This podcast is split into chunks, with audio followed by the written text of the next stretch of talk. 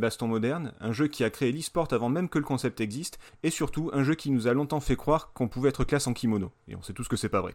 Allez, on prend l'avion et on va tout de suite s'inscrire au tournoi de Street Fighter 2.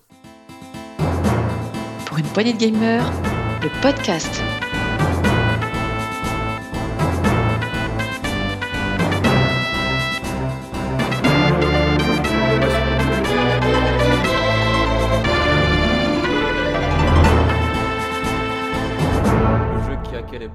Alors aujourd'hui autour de la table, pour parler du plus grand jeu de baston de tous les temps, il était tout désigné pour ce podcast parce qu'avec son torse velu, son slip rouge et ses bottes en cuir, il est l'incarnation vivante de Zangief. Salut Nico. Salut tout le monde. Lui aussi, il était tout désigné pour ce podcast puisque comme le treillis et la coupe Ambrose de Gail, il est resté bloqué dans les années 90. Salut Marc. Salut tout le monde. Qui de mieux pour ce podcast que le mystérieux 9 combattant? Puisque après des années de recherche, on l'a enfin retrouvé. Voici le gars qui se prend une baigne dans l'introduction. Salut PH. Salut tout le monde. Et Oui, c'était lui, oui. Le, gars qui s'en prend une et après on voit le titre. Ah, parce que j'aime pas me battre, c'est pour ça. Oui, non, mais oui, et la baston, t'aimes pas non plus, je crois. Et comment faire ce podcast sans lui, le doctorant en histoire du Hadoken, l'ingénieur en combo mortel et l'intarissable source d'informations sur le jeu de baston? Salut Strider. Mais amis gamers et amis gameuses, bonjour à tous et bonjour à tous, c'est alright, comme dirait DJ. Ah, oh ah oui, c'est le personnage fétiche, oui, c'est vrai. Alors, il ne sera pas là ce soir, puisqu'on parle sur. Enfin, on va sûrement en parler, bien sûr, mais on parle de Street Fighter 2, la version sortie en 91, il y a donc un paquet d'années. Ça fait combien d'années? Trop. 30 ans. Et oui, c'est l'anniversaire. En fait, oui, c'est pour ça. C'était en février, donc là on est un petit peu en retard, mais bon, euh, on va faire comme si de rien n'était. À propos d'anniversaire, joyeux anniversaire, Marc. Happy birthday. Merci. On ne chantera pas. Euh, ah, on ne dira pas son âge non plus, mais sachez que contrairement à Street Fighter 2, il n'a pas 30 ans. Enfin, il n'a plus 30 ans, depuis, euh, depuis 30 ans à peu près. Enfin bref, euh, à propos de Marc, c'est lui qui nous, qui nous contera l'histoire du jeu, donc la, genèse, comment le, Street Fighter 2 est né. On enchaînera sur, euh, sur nos souvenirs perso, une revue de presse qui est cette fois-ci présentée par Nico, ouais, les gars s'emmerdent et s'échangent les rubriques. Et en plat de résistance, on discutera de l'impact euh, et l'influence de Street Fighter 2 sur le jeu de baston, mais aussi sur le jeu vidéo, sur la culture, sur ma vie personnelle, enfin sur, sur plein de trucs. Vous allez voir, c'est assez riche, et c'est là où, Strider va sûrement intervenir un, un paquet de fois. mais avant ça, justement, Strider, est-ce que tu pourrais te te, présenter en quelques phrases En quelques phrases. Alors oui, je, sais, que tu as du mal à, limiter tes phrases, mais. On va y arriver. Synthétisons. Donc, moi, je suis un, fan invétéré des jeux de combat. Je suis un des membres fondateurs de la SWGA, une association de jeux de versus qui existe à Bordeaux depuis plus de 10 ans. Euh, je commande beaucoup, beaucoup de, de rencontres euh, versus. Je mhm. suis passionné de jeux vidéo, je suis collectionneur. Je suis très. Euh, euh, féru euh, de euh, détails croustillants et je vais m'arrêter là parce que tu m'as dit court. non, mais très, très, très, bien. Est-ce que tu aimes autre chose que les jeux de baston quand même Bien sûr, bien ou alors c'est vraiment monomaniaque? Non, non, non, c'est un des styles que je préfère. Mais j'aime beaucoup les RPG, les jeux d'aventure. Si on reste sur les jeux vidéo, bien sûr. Hein. Et, et, voilà, mais c'est vrai que c'est un genre de, de, jeu qui me plaît beaucoup, puisque c'est un jeu qui, stratégiquement, historiquement, il y a techniquement qui, propose vraiment beaucoup beaucoup de choses. Et, euh, souvent plus que ce qu'on croit d'ailleurs. On se dit c'est souvent c'est juste des jeux de baston mais c'est beaucoup plus riche que, que ce qu'on croit. bien sûr bien sûr bien sûr bien sûr. Il y, a, il, y a, une gestion de stress il y a une gestion de l'espace du spacing. Il y a, euh, il y a beaucoup beaucoup de choses euh, de, qui, qui, sont c'est une partie d'échecs avec des pixels ou des polygones en gros. Alors je, je, précise qu'il va y avoir beaucoup de, termes un petit peu techniques qu'on va essayer d'expliquer au fur et à mesure selon l'utilisation notamment de, de Strider parce que tu es aussi commentateur de, bah, de mm-hmm. matchs d'événements d'e-sport tu as été joueur d'e-sport euh, aussi, mhm. d'ailleurs. Mhm. Euh, si tu devais choisir, euh, je sais pas, allez, je sais que tu as joué à beaucoup, beaucoup de jeux, mais trois jeux de baston, les, ceux, vraiment qui t'ont marqué ou sur lesquels, je sais pas, que tu pratiques encore ou Trois jeux, c'est difficile, mais j'en ai. je, sais qu'il y a Street Fighter 3, First Strike, le troisième épisode de Street Fighter 3 que je mettrai. Je mettrai Street Fighter 2X, hein, Super Street Fighter 2X, Turbo, c'est le même mhm. jeu. Et je mettrai Street 4, euh, Street Fighter 4, quelle que soit la révision. Euh, beaucoup décrié, mais que, que j'aime beaucoup. Voilà. Pas le, 5, non, le 4. Le 4 est supérieur au 5 selon moi. Après, tous les avis divergent. voilà, c'est une histoire de goût, hein, comme dirait Kant. Oui, mais, oui, mais ça ne le tient compte, donc du coup, on s'en fout. mais, mais, je suis assez surpris parce que du coup, tu cites que du Capcom. Que, bah, que du Street Fighter. Street Fighter, m'attire beaucoup, mais j'ai beaucoup d'autres séries phares. J'ai beaucoup aimé Tekken 5 et Tekken Dark Resurrection, sportive en parlant. C'est un jeu qui est très très riche. J'ai beaucoup aimé Virtua Fighter 5 Final Showdown. J'ai beaucoup beaucoup joué dessus. Euh, il y a d'autres séries, d'autres sagas hein, que j'ai beaucoup aimé. Euh, Mortal Kombat 11, j'aime énormément. Euh, le Guilty Strive qui va arriver, Guilty Gear Strive me fait de l'œil vraiment beaucoup, Dragon Ball Fighters aussi. Et le, et, le, mec, euh, le mec respire tellement la baston qu'il m'a, il m'a mis une branlée à Marvel Capcom 2, mais alors sans, sans chercher, euh, juste comme ça en passant. alors, bon, je suis pas super bon à ce jeu-là, je l'adore, mais je suis nul. Mais il m'a quand même foutu une branlée monumentale, juste au, détour d'une soirée comme ça, tranquille, entre, entre deux verres. Ah ouais, ouais. Mais j'ai apprécié, moi je suis un peu mazo, tu sais, si, si c'est bien fait, je dis pas non. la vérité est ailleurs, comme voilà. C'est un peu le titre. Quand c'est bien euh, fait, euh, c'est bien fait. Voilà, c'est un peu le titre de ma sextape, tu vois. Quand, quand c'est bien fait, je suis plutôt, d'accord, tu vois. C'est bref. Euh, je présente pas. Alors Marc fait partie des meubles, PH commence à faire partie des meubles, donc je vais pas vous présenter bien sûr. si vous êtes chaud, ben on va tout de suite, on va tout de suite y aller, juste après le jingle. Allons-y. J'ai dit si vous êtes chaud les gars. Les, V-triggers sont chargés. Les barres super aussi. les barres super aussi. Bon, parfait. Alors on y va juste après le jingle. Alors, comme d'habitude, on commence avec une, petite capsule temporelle que, j'ai préparée. Enfin, vu les claques qu'on se prend habituellement, c'est plutôt une pilule temporelle. Par contre, je vous avertis, 91, c'est, ça peut être considéré comme une année de merde. Il n'y a pas grand chose de, positif qui s'est passé.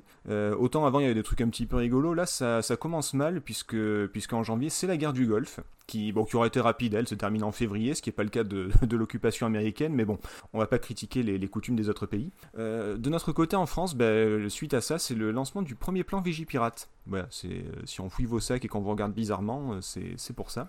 En avril, on continue dans les bonnes nouvelles avec les, premières révélations sur l'affaire du, sang contaminé. C'est toujours, toujours sympa. en mai, je, alors je sais pas si c'est une bonne chose ou une mauvaise chose, ça, tu vois. Nomination d'Edith Cresson au poste de Premier ministre. bah, c'est une femme, c'est bien, mais apparemment ça, a servi de leçon et c'est plus trop arrivé depuis. Oh là là, rien que pour ces, rien pour ces, ces missives. sur dans les guignols, j'adorais. Tous les mecs sont parfait, hein. Avec non, c'était plus. C'est vrai, la combine à nanar. Euh, en juin, c'est le fameux discours de Jacques Chirac sur le bruit et l'odeur. Oh là là. Et quel... oui, ça, bah, ça fera une bonne chanson. C'était 91. Oh la vache. Ouais, ouais, ouais. Et quelques jours plus tard, euh, alors entre le bruit et l'odeur et, et euh, l'affaire Omar Radad, euh, sale temps pour. Euh, c'est ça. Oh. sale temps pour une. Pour, désolé pour les Arabes, hein, c'est pas, c'est pas terrible. Omar m'a tué, donc c'était ça. en août, alors plus sympa quand même, hein, un certain Tim Berners-Lee rend son projet public. Est-ce que vous savez ce que c'est? Tim Berners-Lee, non, comme ça, non. je sais pas. Tim Berners-Lee, est-ce que ça vous dit quelque chose? Tu vas nous le dire. Allez, vas-y. Bon, euh, je sais pas, Marc et, euh, et, euh, PH se sont endormis peut-être? Ah, aucune, aucune idée. Alors c'est un petit projet qu'il a monté avec ses potes, notamment du CERN. C'est un projet qui est baptisé le World Wide Web. C'est ah. tout simplement le Internet public. Voilà, ça y est, c'est lancé en 91, en, août. Alors bien sûr, il y a eu une énorme gestation du truc euh, depuis des années, mais c'est à partir de 91 que ça commence à, arriver. Ce qui est paradoxal, puisqu'en 91, justement, ça arrivait juste, et l'affaire Clearstream, du, du sang contaminé, un Clearstream, il y a des gens sur Twitch qui seraient contents d'en avoir, justement. Oui, c'est un peu ça, oui. Euh, en novembre, c'est la mort dans l'âme que Zangief apprend la dissolution de l'Union des républiques socialistes soviétiques, euh, ce, qui, ce, qui, rend complètement obsolète le fameux USSR. Voilà, c'est fini, ça, ça, ne peut plus se faire. Heureusement, heureusement, niveau culture, c'était bien mieux. On commence par le cinéma avec Terminator 2. Quand même. Ah, ah oui, là oui. Ah, ah là, là, on parle. Le, hein, le, premier et le dernier pour certains. Hein. La série n'a connu que deux épisodes. C'est à peu près ça. Il n'y a pas eu de trois. Bah, Terminator 2, la, pour moi, c'est la fin de la trilogie. Ah, pour moi aussi. Euh, Robin des Bois, le prince des voleurs. Euh, Avec Kevin Costner. Oui. Euh, le silence des agneaux, quand même. Yes, très bien. Alors, ça a peut-être un peu mal vieilli, mais moi je l'aime toujours, c'est Point Break. Mhm. Et parmi mes petits chouchous, j'ai gardé Hot Shot, forcément. Ah, ah oui. Magnifique. Euh, mes, amis m'appellent fausse couche. y a-t-il un flic pour sauver le président et, euh, le, Et, le plus drôle de tous, même si c'est pas volontaire, double impact. ah, il fallait ah, ben, comme ça. Ah bah vous ah, savez, t'es allé chercher loin. Là. Ah oui. Ah bah attendez, Double Impact, c'est un chef-d'œuvre quand même de, de Van Damme. Faut pas, faut pas déconner non plus. Il joue deux rôles. Double jeu. Mais oui, deux jeux d'acteurs. Deux jeux d'acteurs complètement différents, quoi. Incroyable. Et enfin bref, tout ce qu'il faut pour faire oublier Highlander 2. Oh, eh non, non, mais. Enfin, non. Il ne pourra en rester qu'un seul. Le plus à oublier, c'est le 3. ce sera pas Le pire, c'est le 3. Enfin. Euh, S'il n'en reste qu'un seul, ce, ce sera pas le 2. Voilà. Euh, le 2, le 2 est moche, mais le 3 est pire. Hein. Je crois que c'est celui dans le dôme, le deuxième, non? Dans le futur, non Je sais plus. C'est le 2. C'est le 2, celui du dôme. Ouais, le 3, c'est avec Mario Van Peebles. Enfin, c'est une ah oui, Mario Van Peebles, le, le, second rôle, le meilleur second rôle de la vie dans pas mal de films. Dans Le Maître de guerre, trop avec, sorti la même année. Non, si tu veux voir un mauvais film avec Christophe Lambert et Mario Van Peebles, faut regarder deux doigts sur la gâchette. Ah, c'est ah, une catastrophe. Faut regarder Highlander 4, Highlander Endgame, où Adrian Paul affronte oh Christophe Lambert. Attention. Non mais stop, stop, stop, stop, stop, stop, stop, On va arrêter, on va arrêter là parce que trop de, quand c'est trop mauvais, après on va plus, on va plus y arriver. Euh, niveau musique, bah, avec Robin des Bois, il y a forcément Brian Adams, I Do It For You. Et avec Terminator 2, You Could Be Mine 2, Guns Roses. Exactement. Et puisqu'on parle des Guns, c'est leur apogée, puisqu'il y a le double album Use Your Illusion, que j'ai personnellement, enfin les deux, que j'ai personnellement blindé euh, plus que de, plus que de raison. Euh, et à ce jour-là, euh, bah, November Rain fait toujours partie de, je pense, de mon top 10 éternel. C'est un peu kitsch, mais, mais, mais toujours là. On veut bien le croire, mais tu sais que dans Terminator 2, il y a une référence au Guns N' Roses. Hein. Euh, je sais plus. Juste avant la séquence de l'arcade, il arrive pour aller chercher. Ouais, il a, il a dans, dans sa boîte, il a des roses avec dedans un, ah. revolver en fait. Oui, c'est tout à fait.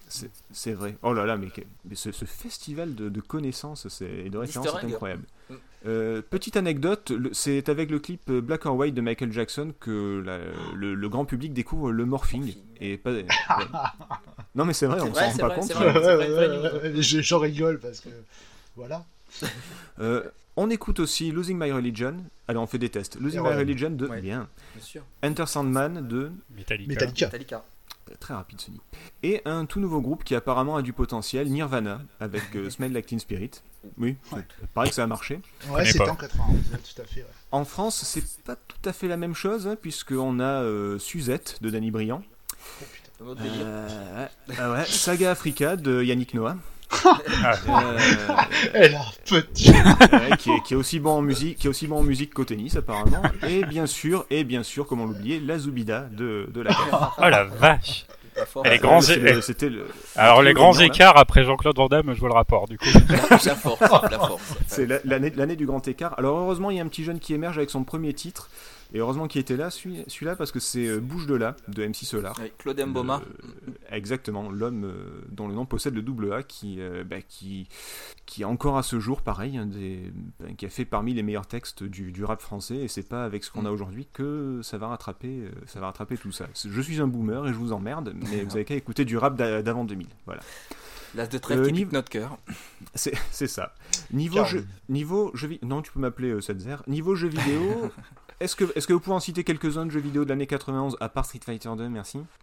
Bien. Euh, Strider Sonic 91. Ah. Ah, bonne question. Pas faire d'erreur. On peut revenir sur toi après. euh, PH. Euh, non, je sais pas, j'en ai pas qui me viennent là.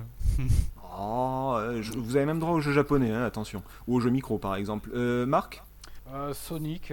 92, non? Non? Sonic Ah bah non, Sonic il a raison, c'est l'anniversaire cette année. Sonic est 91. 91, ah bah, voilà. Sweeter Fudge aussi, fin 91. Bon, j'aurais préféré des bons mm. jeux, mais. non, non, jeu. Sonic. Non, mais attendez. safe, hein. bah, bah, attendez, sur Mega, sur Mega Drive, il y avait tout Jam Earl. Je fais, je fais une bise au Docteur Lacave au passage, dont c'est le, jeu fétiche. Il y avait Quackshot aussi. Mm-hmm. euh, On avait du Another World, du Battletoad sur NES, mm-hmm. du Joan Mac, du Chuck Rock. C'est assez préhistorique cette année-là. Chuck Rock. Au Japon, Amiga, mais c'est en, en, décembre parce que sinon c'était en 92. Euh, oui, ça dépend. Oui, pardon, c'est vrai que j'ai un peu mélangé les dates. Euh, parce que justement, justement, au Japon, au Japon, c'est la folie Super Famicom. Oui. Mhm. Et donc du coup, on a, on a, Zelda Link to the Past. Exactement. On a du Super Ghouls and Ghosts, du Super Castlevania, du mhm. Turtles in Time, du Link to the Past, et bien sûr, Nico, on a Ultraman. Le Duke, le Duke, le Duke. On, on, a, on a Ultraman quand même pour, pour, pour Nico, dont c'est un souvenir traumatisant. Mais, mais, juste Chuck Rock, c'est bien 91. Hein, je, comprends pas mm. pourquoi t'as dit 92, Marc. Euh, euh alors c'est peut-être la sortie française ou peut-être mm. la sortie euh, à voir ah si. Non, non, en France, en 91. Ouais, sur Mega Drive ici Sonic ah, Sur Amiga. Il ah, est voilà, sorti d'abord sur Amiga. Voilà, moi, moi c'était la date Amiga. Euh, C'est peut-être pour ça que Marc pensait à 92, je sais pas. Ah, peut-être, Il a dû sortir, il était populaire en console sur 92. ah oui, oui, oui. Oui, alors c'est comme les films, hein. au box-office. Au, box-office, en 91, au cinéma, c'était euh, Danse avec les loups qui cartonnait, mais il est sorti en 90, mhm. donc je l'ai pas compté. A Golden Axe 2 aussi, hein. Golden Axe 2, le meilleur euh, de la série. Enfin, de la série console. niveau, micro, ça m'étonne que Nico n'ait pas cité Alien Breed, mais surtout Lemmings, oui, j'aurais dû citer les Oui, bah oui, puisque tu me saoules avec assez régulièrement. Je sais. Euh, Croisière lui, il ne veut citer que Dune ou Wing Commander, le reste. Euh. le oh, ça va, commence pas, toi. Croisière pour un cadavre. tout à fait, ouais. Il y a Goblins, le premier, et le début d'une future icône qui a été cité, Duke Nukem. Alors c'est un jeu ah, d'action hein. plateforme sur, euh, sur DOS, c'est pas encore euh, ce qu'on mm. connaît, mais, mais il débute. Mm-hmm. Mm. Et donc la question, oh non c'est pas, non c'est loin de ce que ce sera effectivement. Et question donc vous, Qu'est-ce que vous faisiez en 1991 Qui veut commencer? Bon, allez, je commence. Allez. C'est parti. Euh, moi, 91, donc j'étais en quatrième. Ah, déjà, ça fait mal. Euh, donc, euh, j'avais pas encore de console. J'avais depuis deux ans, j'avais un Atari ST. Je commençais à lorgner un petit peu sur les jeux PC, mais vraiment tout, tout doucement. Et je crois que je commençais même à économiser pour m'acheter mon Amiga 500 que j'allais m'acheter en fin d'année 91. Déjà, si jeune et déjà économe, c'est beau ça. C'est moche, hein. Prévoyant, prévoyant. prévoyant, voilà, c'est ça. Je, faisais des économies en, achetant des jeux originaux piratés, euh, c'est pour ça. Et euh, à cette époque-là, est-ce que tu avais vent de Street Fighter 2 ou pas encore? Ouais, c'était. Enfin, honnêtement, c'était loin vu que pas de console. Euh, c'était difficile de passer à côté du phénomène arcade de Street Fighter 2. Même si moi, personnellement, pour avoir goûté au premier épisode sur Atari ST, je me demandais bien ce qu'on pouvait lui trouver. Parce que le premier épisode, c'était une cata. Et surtout sur, euh, surtout sur micro. Mais bon, on, y, sur micro. On, y reviendra. Euh, bah, Strider, du coup alors moi en 91, euh, j'essayais de passer le barrage de TNNT en sur NES, donc de Tortue Ninja. Euh, c'était euh, moi j'étais ces périodes NES, NES, NES et un peu Master System. et, et, voilà, et c'était pour ce qui était de Street Fighter 2, j'ai découvert sur la fin de l'année dans des magazines que j'ai toujours conservé. Voilà. Euh, voilà, donc il y avait euh, les fameux euh, Player One qui, que je lisais beaucoup. Il y avait beaucoup de types de magazines et en fait, il y avait beaucoup d'équipes qui partaient au Japon et qui testaient bah, les jeux directement là-bas. Et le phénomène était annoncé comme un, comme un, cyberpunk aujourd'hui, en fait. Street Fighter 2, la Razia Total, le, carton. Donc, vu qu'à l'époque, on pensait surtout au beat'em all, clairement, parce que ça, en arcade, c'était un, un modèle économique qui qui rapportait de l'argent. Euh, là, c'était le, versus donc euh, et des crédits qui partent plus vite puisque c'est deux matchs de 90 secondes, donc c'était ah, vendu ah, comme ah, étant le. On va, on va parler de tout ça tout à l'heure, hein, t'inquiète pas. Mais, euh, mais, t'as pas échappé non plus au, au, pré-phénomène, on va dire. C'était difficile. alors tu m'excuses, mais je suis obligé de le faire parce que avec, avec, Rako on a un pacte, mais, mais ne, dis pas beat'em et dis up, d'accord? Sinon c'est Rako qui s'occupe de toi et tu sais que qui ah oui. pas. Ah oui, Rako, il est en salle. Voilà. C'est élégant. Voilà, c'est ça. Euh, PH, toi, qu'est-ce que tu faisais en 91 Eh ben, moi, j'étais à l'école primaire, donc euh, quelque chose comme CE1, CE2, donc tout petit. Euh, je, ne, je, ne, sais même pas si j'avais déjà une console à l'époque, puisque la première qu'on a eue, c'est le Master System, mais je ne saurais dire très précisément en quelle année on l'a eu. Et peut-être que je ne joue pas encore des masses aux jeux vidéo à ce moment-là, tout simplement. Mon Dieu, un enfant qui ne joue pas à la console. Et donc, qu'est-ce que c'est que cette époque? Et donc Street Fighter, moi je l'ai connu à mon avis 2-3 euh, ans euh, après coup. Hein. D'accord, ok, bon on va, on va revenir dessus. Même euh, si bon, je me souviens de la borne arcade. Mais, mais t'étais un peu loin de tout ça quoi. Un petit peu encore. Ok. Marc?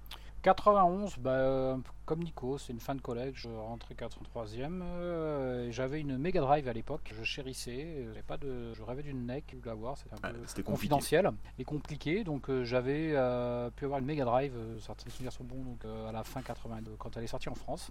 Et mhm. j'étais ravi de jouer, donc notamment à Sonic, à cette fameuse rentrée 91, mhm. à Sweet of Rage, et je m'adonnais à ce jeu Mega Drive. Je rêvais d'avoir une Super Famicom qui était sortie au Japon aussi à la fin des 90, mais qui était absolument introuvable en France, sauf les sommes déraisonnables.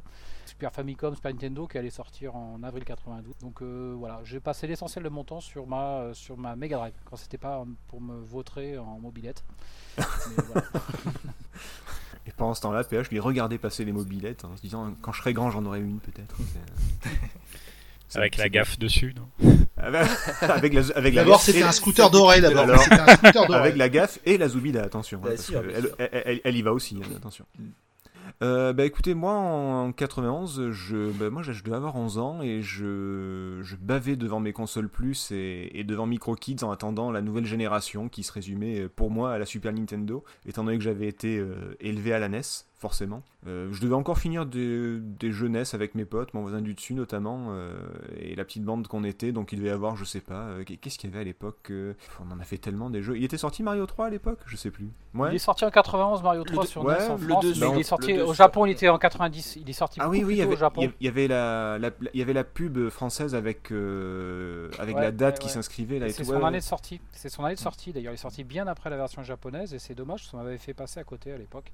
Bah, du parce que tourner vers le, la techno et puis tourner vers, euh, les consoles de nouvelle génération à l'époque, euh, on regardait pas finalement ce qui était euh, super bon jeu sur les. bah, vu, bah, vu, que vu que moi c'est, j'économisais pas comme comme Nico, moi c'est mes parents qui me payaient les trucs et bah, du coup là c'était pas encore prévu la, la, génération suivante, donc du coup on avait eu Mario 3, mais je me rappelle qu'on se régalait bien. Et voilà, donc du coup moi je notamment je bavais sur sur console plus, Micro Kids et la fameuse cassette dont on n'arrête pas de parler avec la fameuse cassette VHS avec euh, la présentation de la non, Super parce que moi je te casse les rouleaux avec les mix, mais toi tu me casses les rouleaux Et la cassette VHS, c'est. ah bah oui, mais oui, avec Ryu, le grand maître du karaté, je veux dire, attends. C'est printemps 92. la localisation française.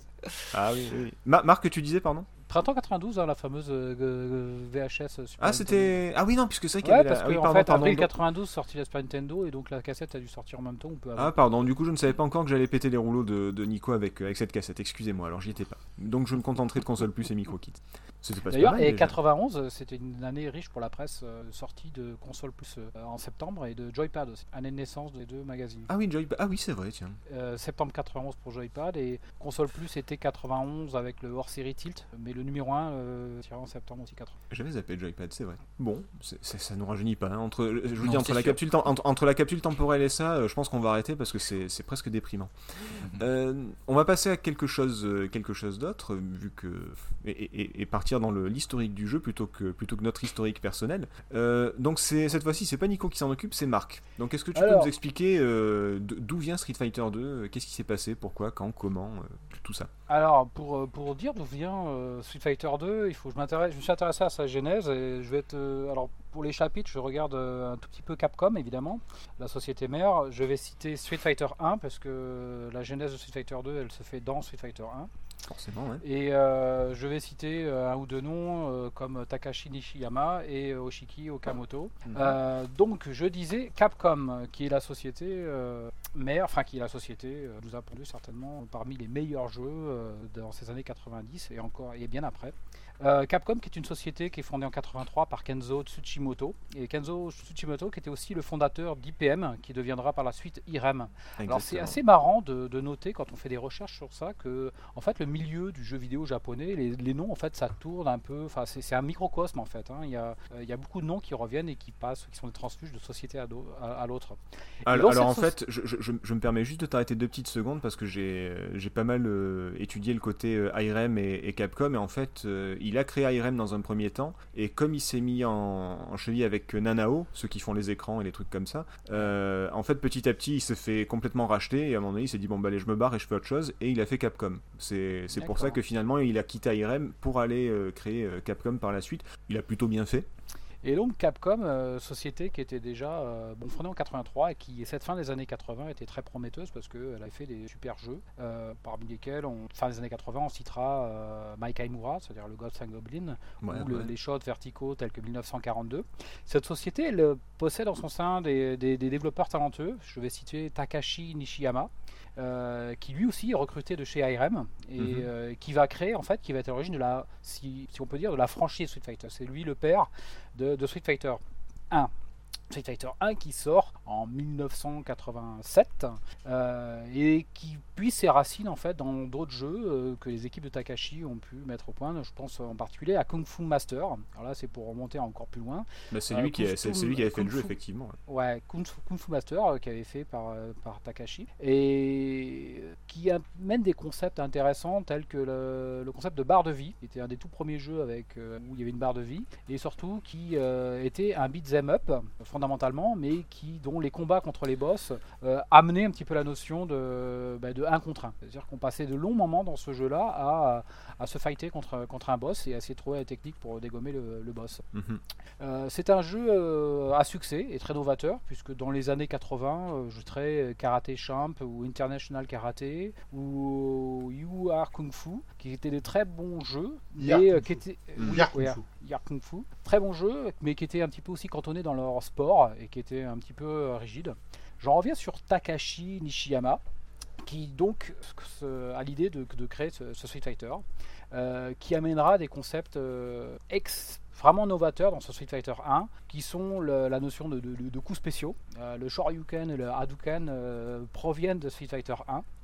Street Fighter 1 qui avait aussi une notion de dans qui était un des jeux comme ça faisait à l'époque avec une borne d'arcade dédiée et qui avait la particularité d'avoir des boutons euh, pression donc qui amenait un concept de force c'est-à-dire un, un, petit kick ou un high kick. Il fallait appuyer plus ou moins fort sur un espèce de balle qui représentait un bouton de pression. Euh, alors pour la petite histoire ça, ça toutes les bornes étaient cassées parce que les gens sautaient à pieds joints sur, sur le, pour les bah, c'est normal bah, c'est ça le problème en fait, c'est que si tu voulais faire un gros Hadoken, t'appuyais fort, donc les gens donnaient des coups de poing. C'était des gros gros boutons, hein. je sais pas si vous avez vu des photos, mais euh, si vous voyez un stick arcade, le, bouton était plus gros que le, stick arcade lui-même en fait. Il y avait vraiment le petit stick et deux gros boutons punch et kick à côté façon, pas de pop euh, music. Euh, ouais, voilà, ouais, bah, limite, ouais, c'était ça, ouais. Et c'est les versions de luxe, effectivement, étaient souvent fracassées. Euh, et je, enfin, je pense que c'est ce que tu allais dire, Marc, pardon, mais d'où l'apparition des, des, boutons, quoi, des, des boutons classiques. D'où l'apparition, finalement, de, de cette idée-là et de cette limite viendra en germe l'idée qu'il faille plusieurs boutons pour représenter la force des, points entre un coup de poing léger,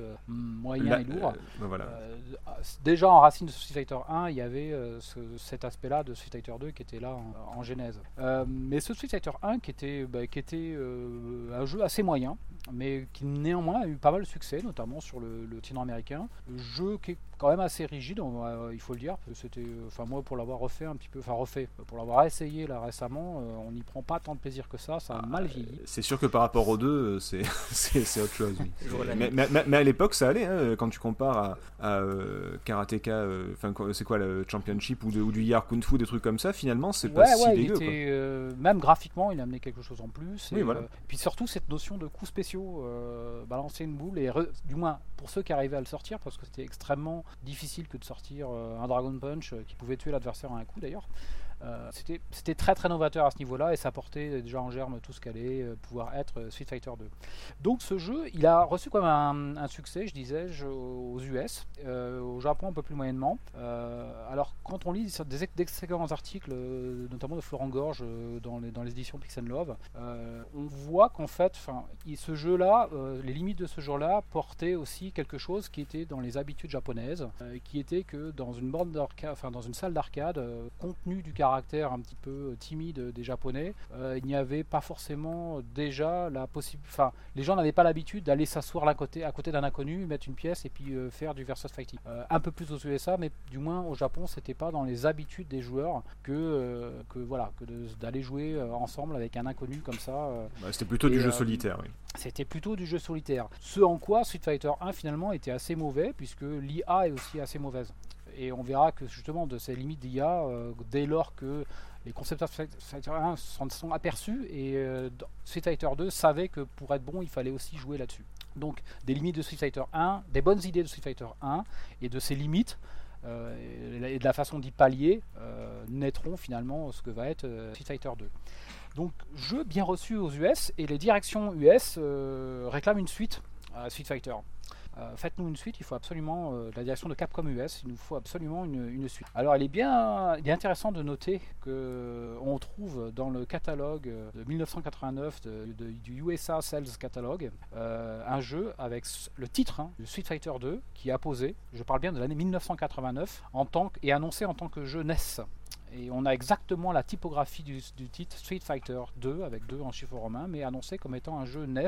Euh, et ça, il s'avère après quelques recherches que c'est euh, en fait c'est peut-être une, plus une erreur euh, du département marketing de Capcom US. Mais pour la petite histoire, la première fois que le titre Street Fighter 2 est apparu, c'était là-dedans. Ouais, même s'ils sont un petit peu emballés, c'est la première fois quand même. Ouais. Donc il, fallait néanmoins une suite à Street Fighter. alors notre ami que je citais, euh, Yoshiki Okamoto, lui, euh, il ne participera pas à la suite de Street Fighter, mais lui, il va finalement euh, être un transfuge pour l'histoire du jeu vidéo, parce qu'il va quitter Capcom pour aller et recruter par SNK. Et ce sera lui le papa de... Nishiyama, tu veux dire? Non? Ou le... Oui, pardon, Takashi Nishiyama. Oui, voilà, pardon. Excusez-moi là. Takashi Nishiyama, lui quittera Capcom pour aller recruter, être recruté par SNK euh, pour faire les Fatal Fury, enfin des jeux que personne connaît. Enfin... voilà, bien sûr. non, mais qui sera en fait, anecdotiques, qui sera, qui a été le papa de Street Fighter, des trucs anecdotiques. Qui, euh, c'est, marrant, euh, c'est, une anecdote qui est assez marrante de voir ouais, que. Bah, le mec, il a tout créé en fait. Fighter a finalement quasiment tout créé en. Le mec, il a deux fait grandes branches du jeu vidéo des années 90 entre Fatal Fury et Street Fighter. c'est son nom qu'on retrouve. Et, et, et, Kung Fu Master au passage, qui fait partie pas des, ouais, qui est pas le point beat'em up, mais qui a quand même euh, posé pas mal de bases. Quoi. Donc le, gars, c'est le roi de la baston. Un bon CV. Ouais, voilà. Ouais. Bah, son, pseudo, vous pouvez le retrouver sous le, dans les jeux sous le pseudo de Piston. Piston Takashi, c'est lui. Oui. En, l'honneur d'un boxeur euh, japonais de l'époque. Et euh, ouais, ouais, il a, le, gars, il a plus rien à prouver, quoi, vraiment. Hein. Il continue aujourd'hui, hein, attention. C'est, ouais, ça reste un daron de, genre. C'est comme Nin, N-I-N. C'est à la fin du, des jeux Street Fighter 2, vous avez le. Sur de World Warrior, du moins, vous avez le en pixel le visage des développeurs avec euh, un petit carré. Alors il y en a un qui porte un masque, des lunettes, et ils signent avec leurs initiales. Euh, parce qu'on pouvait mettre que trois lettres dans, le, dans, les, dans les. Ouais, dans le score. dans, le, score, voilà. Vous retrouverez IN, euh, enfin NIN, NIN, qui est très. Ah. J'en parlerai après la suite, mais. D'accord. Je laisse poursuivre. Et donc je notais, alors euh, Yoshi Okamoto, du coup là, pour, euh, mhm, mhm. nom, qui lui aussi était rentré euh, chez Capcom. Il était là pendant aussi en même temps que Takashi Nishiyama. Mais lui, Yoshidi Okamoto, c'est lui qu'on retrouvera comme étant le papa et son équipe de, du développement de Street Fighter 2. Mais avant de développer Street Fighter 2, il fallait faire une suite à ce Street Fighter à succès. Et c'est là que l'histoire est, est, intéressante. Et il se met à développer un jeu qu'ils appellent et qu'ils présentent aux Jama Show de, 1900, de, l'édition 1988, il présente un jeu qui est le Street Fighter 89. Alors, même typographie dans le titre, c'est Street Fighter, euh, mais derrière 89, au lieu du 2 en chiffre romain, il y a ce 89. Et ce Street Fighter 89, euh, on leur demande, il est très très bon votre jeu. Alors, ça va devenir un énorme classique. Euh, je ne sais pas si, je pense que vous l'avez à peu près en enfin certains d'entre vous connaissent le titre de ce que va devenir Street Fighter 89. moi personnellement, oui. Un, tout mhm. petit classique du beat'em up. Donc ça deviendra Final Fight. Parce que les gens, en fait, il a, ce jeu a été excellemment bien reçu euh, au Jamasho de 88. Euh, mais les gens euh, derrière se disaient, mais il est excellent votre jeu, mais quel est le rapport avec Street Fighter? 1 bah, finalement, bah, aucun. Il y, en avait, il, y en avait, il y en avait aucun.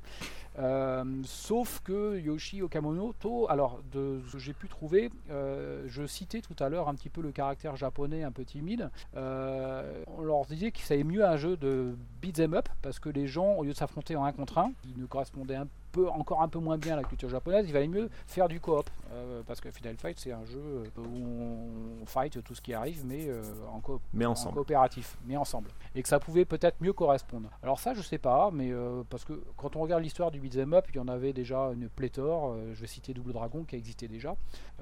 et ça avait du succès, donc je pense que ce jeu surfait plus sur la vague du succès des beat'em up à l'époque que... oui, largement. C'était ça qui primait plutôt que de se dire que non, on allait faire un jeu qui correspondait peut-être mieux à la culture japonaise de l'époque. Alors, peut-être ceci explique cela. C'est marrant, mais on, en parlait en off tout à l'heure avec, euh, avec Strider. Mais ce qui est assez marrant et assez ironique, je te, je te pique le, ta réflexion, Strider, tu m'excuses.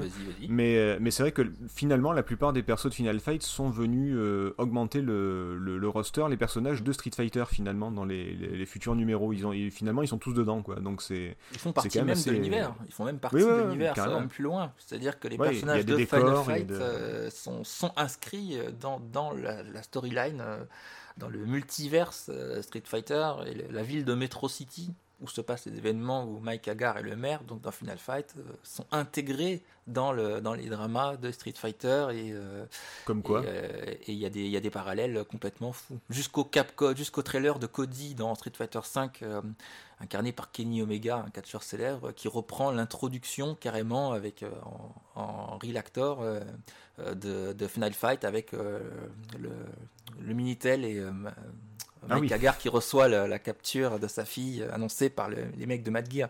Donc c'est assez, assez fou quoi. Non mais c'est quand même assez ironique de se dire que voilà c'était pas un Street Fighter et finalement c'est peut-être plus Street Fighter que la plupart des, Street Fighter quoi. Je, te laisse continuer Marc pardon vas-y. Et donc retour sur cette euh, genèse donc ce Okamoto euh, à Capcom, il s'est constitué une petite équipe, euh, d'ailleurs même peut-être même une Dream Team, parmi lesquelles je citais Noritako Funsemizo, Akira Yasuda, plus connu sous le nom de Akiman, Akira Nishitani, qui est le game directeur du jeu. Akiman, pour la petite histoire que j'ai pu trouver, il s'est pointé à l'entretien d'embauche avec sa veste de pyjama, mais boutonnée, mais parce qu'il avait que, il disait, il a répondu clairement qu'il avait que ça qui pouvait aller avec une cravate. Et cette réponse faite euh, à Okamoto qu'il recrutait a bien plu à Okamoto. Il a dit Toi, tu rentres. Et il a eu les creux parce que euh, Akiman est un fantastique designer et c'est lui qui est derrière euh, la quasi-totalité des sprites mm. de Street Fighter, de Street Fighter et qui a dessiné les personnages qu'on connaît et qu'on adore. Et euh, cette petite équipe, elle avait d'abord bossé sur Forgotten Worlds, qui est un run and gun ou euh, presque un show them up, euh, qui était qui est pas mal, qui, qui est pas passé à la postérité, mais qui, est un, petit jeu sympa. Oui, il sympa. Je me souviens d'avoir joué. initialement, il avait, il fallait tourner le, stick, enfin la bande d'arcade présentait un, un, joystick qu'on pouvait pivoter à 360, du coup le, tir du joueur aussi. Donc, il faut vraiment y jouer dans ces conditions-là, parce qu'il joue en émulation sur une bande qui est même pas prévue, qui a pas ça. C'est tout de suite un peu plus rigide en, jouabilité. Les gens connaissent mal ce jeu-là justement à cause de ça. Et les sticks qui roulent, enfin, on en retrouve presque plus. Et jouer à un Forgotten World dans les conditions où il doit d'être joué, finalement, c'est devenu rare. Ah, pour la Moi, j'avais joué à la version ST. Euh, bon, je l'ai blindé, hein, la version ST, mais justement, c'est tout, tout, le truc, c'était de réussir à tourner de viser son tir. Et des fois, t'as pas forcément le temps, c'était pas évident. Et j'ai refait la version NEC il y a pas longtemps, et c'est à peu près le même souci. Ah merde. Oui, oui, non, mais ça arrive. donc l'inconvénient, c'est que ce fameux joystick rotatif, il était un petit peu lent, donc c'était quand même pas. Euh, c'était pas la panacée. Ouais. Euh, donc l'équipe euh, d'Okamoto qui avait bossé sur Forgotten World et surtout ils avaient bossé sur un fabuleux système que Capcom avait sorti cette même année-là, c'est le CPS1. Euh, qui ah. est vraiment euh, un système d'arcade qui était très novateur et dont finalement on va amener toute la puissance et toutes les limites qui étaient euh, celles de Street Fighter 1 déjà de par son développement mais il comportait aussi ce qui était les limites techniques de l'époque notamment en termes d'IA ben, vont pouvoir sauter avec le système le fameux système CPS1 de Capcom qui était vraiment une révolution pour l'arcade à l'époque à mon avis c'est le système qui a fait les, les, plus grands jeux de l'époque avec évidemment le MVS mais mhm quand on voit que Super Ghost, Best Rider pour ton pseudo, euh, mhm. euh, tous ces jeux-là sortis sur CPS1 et qui étaient vraiment une, fabuleuse avancée euh, technique à l'époque. Ah oui, il y, a, un, écart qui s'est creusé avec l'arrivée de, ce système. Ouais. Alors, Final Fight sort, était un succès phénoménal, et de la même façon qu'il fallait faire une, suite à, Street Fighter 1, on demande de faire une suite à Okamoto à Final Fight. Euh, donc suite tout appelée qui devrait euh, devenir normalement euh, Street Fighter 2. Alors là on trouve deux, deux, hypothèses sur la genèse de ce jeu là. Une hypothèse qui tient à ce qui était historique, à ce qui est, au personnage de Okamoto. Parce qu'Okamoto, c'est un petit peu. Euh, bon, c'est un personnage, c'est vraiment. Et, c'était sorti un, un, rebelle. Pour la petite histoire, il devait faire un. Il était chez Konami et il devait faire un jeu de voiture. Et puis en fait, il a fait un show up, Time Pilot. Et c'est quasiment au moment de, du livrable que ses directeurs se sont aperçus qu'il ben, avait développé euh, Time Pilot, qui était un show up là où il était censé euh, développer un jeu de voiture. Donc ça s'est passé très mal et il est ensuite passé chez Capcom. Et en fait, il était attendu pour faire une suite à Final Fight et ben, de la même façon, il a fait finalement une suite à Street Fighter. Le mec il a décidé de casser les couilles quoi en fait. C'est vraiment. Euh, en gros. bon en même temps il a le nez creux tu me diras hein, mais, mais c'est vrai que le, mec vraiment euh, le, CV c'est je, fais le contraire de ce que vous dites quoi. C'est vraiment. Euh, Et ce contraire donnera la genèse de, de, de, Street Fighter 2. On retrouve par contre une autre piste historique qui est celle d'Akiman, que je citais lui-même. Il disait qu'en fait il travaillait de très longue date déjà sur du design euh, de Street Fighter 2. Euh, mais que, ben, faute, euh, aussi la faute à la technique.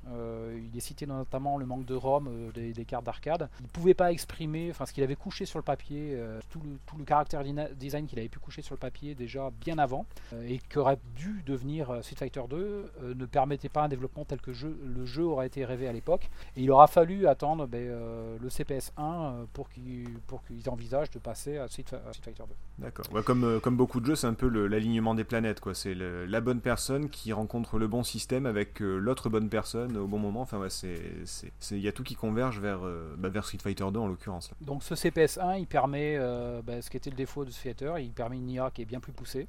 Mhm. il permet de graphisme, enfin qui laisse libre cours aux graphistes, des graphismes qui sont indémodables, on va dire souvent copiés mais jamais égalés. Enfin, dans l'esprit, trop souvent copié d'ailleurs, parce que les, je sais pas si vous voyez, mais le, stage de Guile avec euh, des avions sur l'aéroport, euh, les, les, les, SNK s'en sont euh, peut-être trop largement inspirés. je pense à Art of, Fighting, où on trouve aussi des.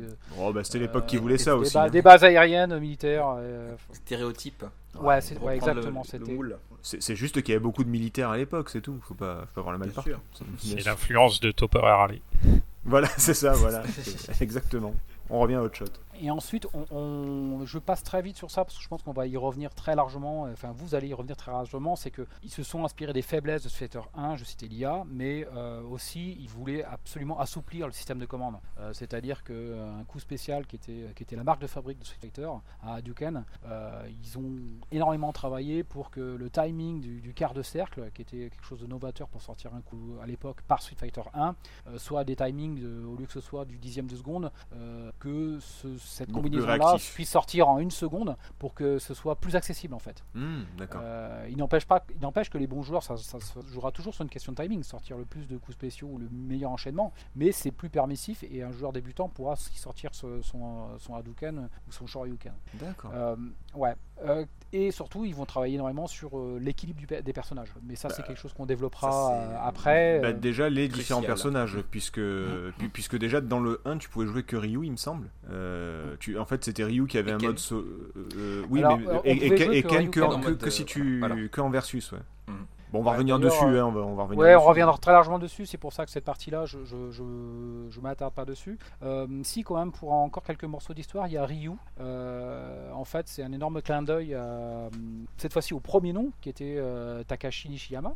Mhm. Parce que le kanji japonais de, de Takashi, le Taka, ça se dit aussi Ryu. Donc, en fait, littéralement, le personnage de Ryu porte le nom du, du fondateur. De son créateur. De son créateur. Ouais, et qui perdurera du coup à travers ce Fighter 2 et, toutes les, et tout ce qui s'en suivra. Un autre petit morceau d'histoire, euh, c'est euh, la licence euh, Street Fight était, enfin la marque Street Fight était détenue par Namco. Donc Namco a tapé du poing sur la table et a, demandé beaucoup d'argent à Capcom. Et c'est aussi, et d'ailleurs ils ont pu l'obtenir, hein, parce que pour que Street Fighter 2 sorte, c'est parce que Namco a été payé aussi par Capcom. Et c'est la raison. alors c'est ce que Florent Gorge cite dans un interview de de d'Okamoto. Euh, et Okamoto en fait la réponse suivante, c'est que euh, c'est aussi la raison qui était mais, totalement inconnue par tous les fans de Street Fighter 2, de Street Fighter pardon, c'est que la version CD-ROM, next CD-ROM de Street Fighter 1 ah s'appelle euh, Fighting Street. Et c'est que pour pouvoir sortir le jeu sur le territoire japonais en contexte où il était en prise avec Namco sur, sur la marque, bah, ils ont dû finalement sortir le jeu NEC avec Fighting Street pour éviter Street Fight. D'accord, ah, je, je, savais pas pourquoi ils avaient changé le nom, mais c'est juste pour des questions de droit, d'accord. Ouais, c'est des questions de droit qui étaient tenues par Namco. Euh, voilà pour euh, l'histoire et la genèse de ce Street Fighter 2 euh, qui, pour résumer, c'est étroitement associé à Capcom, à un nom finalement, un père fondateur, à une équipe fabuleuse, à un système et surtout à, bah, et à des personnages. À du, c'est je pense pour, ouais, on retrouve derrière des, des c'est peut-être pour moi un des tout premiers jeux qui on voit vraiment. Alors c'est aussi par le succès du jeu que les gens se sont intéressés à ces géniteurs. Et que évidemment que des jeux sans succès, les géniteurs sont sans succès également. Mais euh, les hmm. noms qu'on a pu citer, ça c'est euh, tout de suite devenu, et ceci dès les années 90 avec des bouquins euh, sont tout de suite devenus des grands noms du jeu vidéo. Voilà pour cette histoire de la genèse de Street Fighter 2. Bah, merci beaucoup parce qu'en plus d'avoir raconté pas mal de trucs, euh, tu as, aussi laissé place à, pas mal d'autres que tu pas forcément cités pour justement qu'on puisse en parler par la suite parce que c'est vrai que le, les persos, les boutons, les machins, on va revenir dessus sur le, le, bah, sur le genre lui-même et sur l'impact qu'il a, qu'il a pu avoir. Qu'est-ce que ça a apporté euh, Street Fighter 2 euh, On pourrait peut-être bah, parler du genre lui-même quand même vite fait parce qu'on on en, on en parle, ça m'étonnerait qu'il y ait des personnes qui encore aujourd'hui ne connaissent pas Street Fighter 2. Euh, ça, me paraîtrait assez bizarre quand même, ou même euh, Street Fighter de, manière générale. Euh, est-ce que quelqu'un veut le faire en particulier ou je me lance? Qu'est-ce que non Vas-y, vas-y. J'avais juste une petite note à, balancer. c'est marrant parce que tu parlais de tout à l'heure, rigolant, mais Street Fighter 2 lui-même en fait a, plagié beaucoup de, ah. contenu. Euh, que ce soit dans les niveaux, les thèmes audio, la jeunesse des personnages. Mmh, mmh. Parce qu'à la base, le jeu était construit avec un scénario où le tournoi devait se passer face à Senseiya sur une île. Et, ah bah, c'était euh, le, le, film de Bruce Lee, Opération Dragon. Euh, c'est ça, avec les différents étages à passer face à Maison du Zodiac.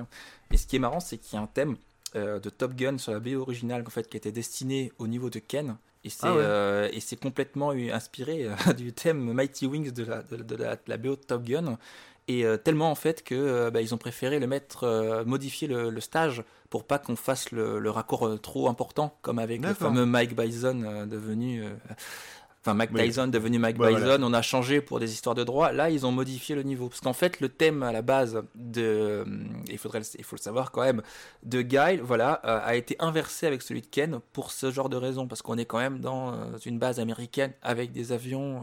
oui, bah oui. le thème qui ressemblerait trop avec un décor, là, le parallèle aurait été trop gros, donc ils ont inversé pour pour qu'il y ait pour qu'il pas de... exactement. Mais si on entend, si vous écoutez le thème Mighty Wings, vous taperez de Vous entendrez le thème, mais complètement, euh, pas à la note près, mais euh, très fortement inspiré, on va dire, euh, mais vraiment de, de Ken qui est euh, euh, que je vais pas vous redonner, mais que vous connaissez tous, j'imagine. Après, euh, c'est plutôt l'inverse, c'est plutôt le thème de Ken qui, en réalité, c'est fortement inspiré du, de la chanson de Chip Trick, pour le, citer le nom du groupe qui a fait Mighty Wing. Ouais, c'est ce que j'allais dire, PPH, toi qui est, qui, est-ce que tu as d'autres, je sais que tu voulais parler un peu musique, est-ce que tu veux en parler maintenant Tu vas attendre un petit peu, puisque là on, a, on a, introduit le sujet. J'avais parlé du jeu, mais vu qu'on est dans la musique, on peut continuer, pourquoi pas? On peut, oui. bah oui, là c'est une anecdote que j'avais notée, parce que quand j'ai entendu moi un joueur ce morceau j'avais lu peut-être des dossiers tout ça qui parlaient de cette référence, on va dire. Et effectivement, le, en tout cas, l'introduction, c'est très, net. L'introduction du thème de Ken euh, se rapproche fortement donc de cette chanson euh, qui est sortie dans le célèbre Top Gun, mais euh, comme le film est sorti quand même un petit peu avant Street Fighter 2, c'est manifestement bien Street Fighter qui a repompé là-dessus. oh, ce serait étonnant de la part des Japonais quand même. Ouais, c'est pas du tout le genre. tu parles. Euh, bah ouais, parce que par exemple, euh, Marc cite pas mal de noms euh, importants dans la genèse du jeu, et un nom qui est également important dans la, comment dire, la licence Street Fighter 2, c'est évidemment son compositeur, ou plutôt sa compositrice, la célèbre Yoko Shimomura. Alors elle a fait quelques trucs plus tard que pas trop trop connus, hein, comme Parasite Eve, Kingdom Hearts, Xenoblade ou FF15 plus récemment. Donc, bon, après, c'est ouais, bon, après c'est une femme, je veux dire, on peut pas trop. voilà. Petit jeu indé.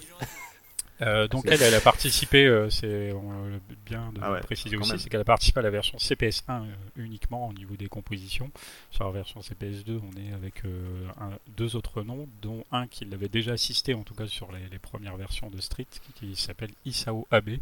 C'est un autre hmm. compositeur du jeu, on va dire un second compositeur et arrangeur. Euh, donc ça c'est important de le noter déjà. Après, euh, par exemple, si je vous dis euh, bah, justement, donc Koshimomura elle a composé quasiment les trois quarts des, musiques du jeu, mais pas toutes. C'est vrai qu'on pense souvent, on connaît les musiques de Street Fighter, mais on oublie souvent le, le, bah, le nom ou la personne qui est, qui est derrière. C'est mhm. important de, de, le citer. quoi.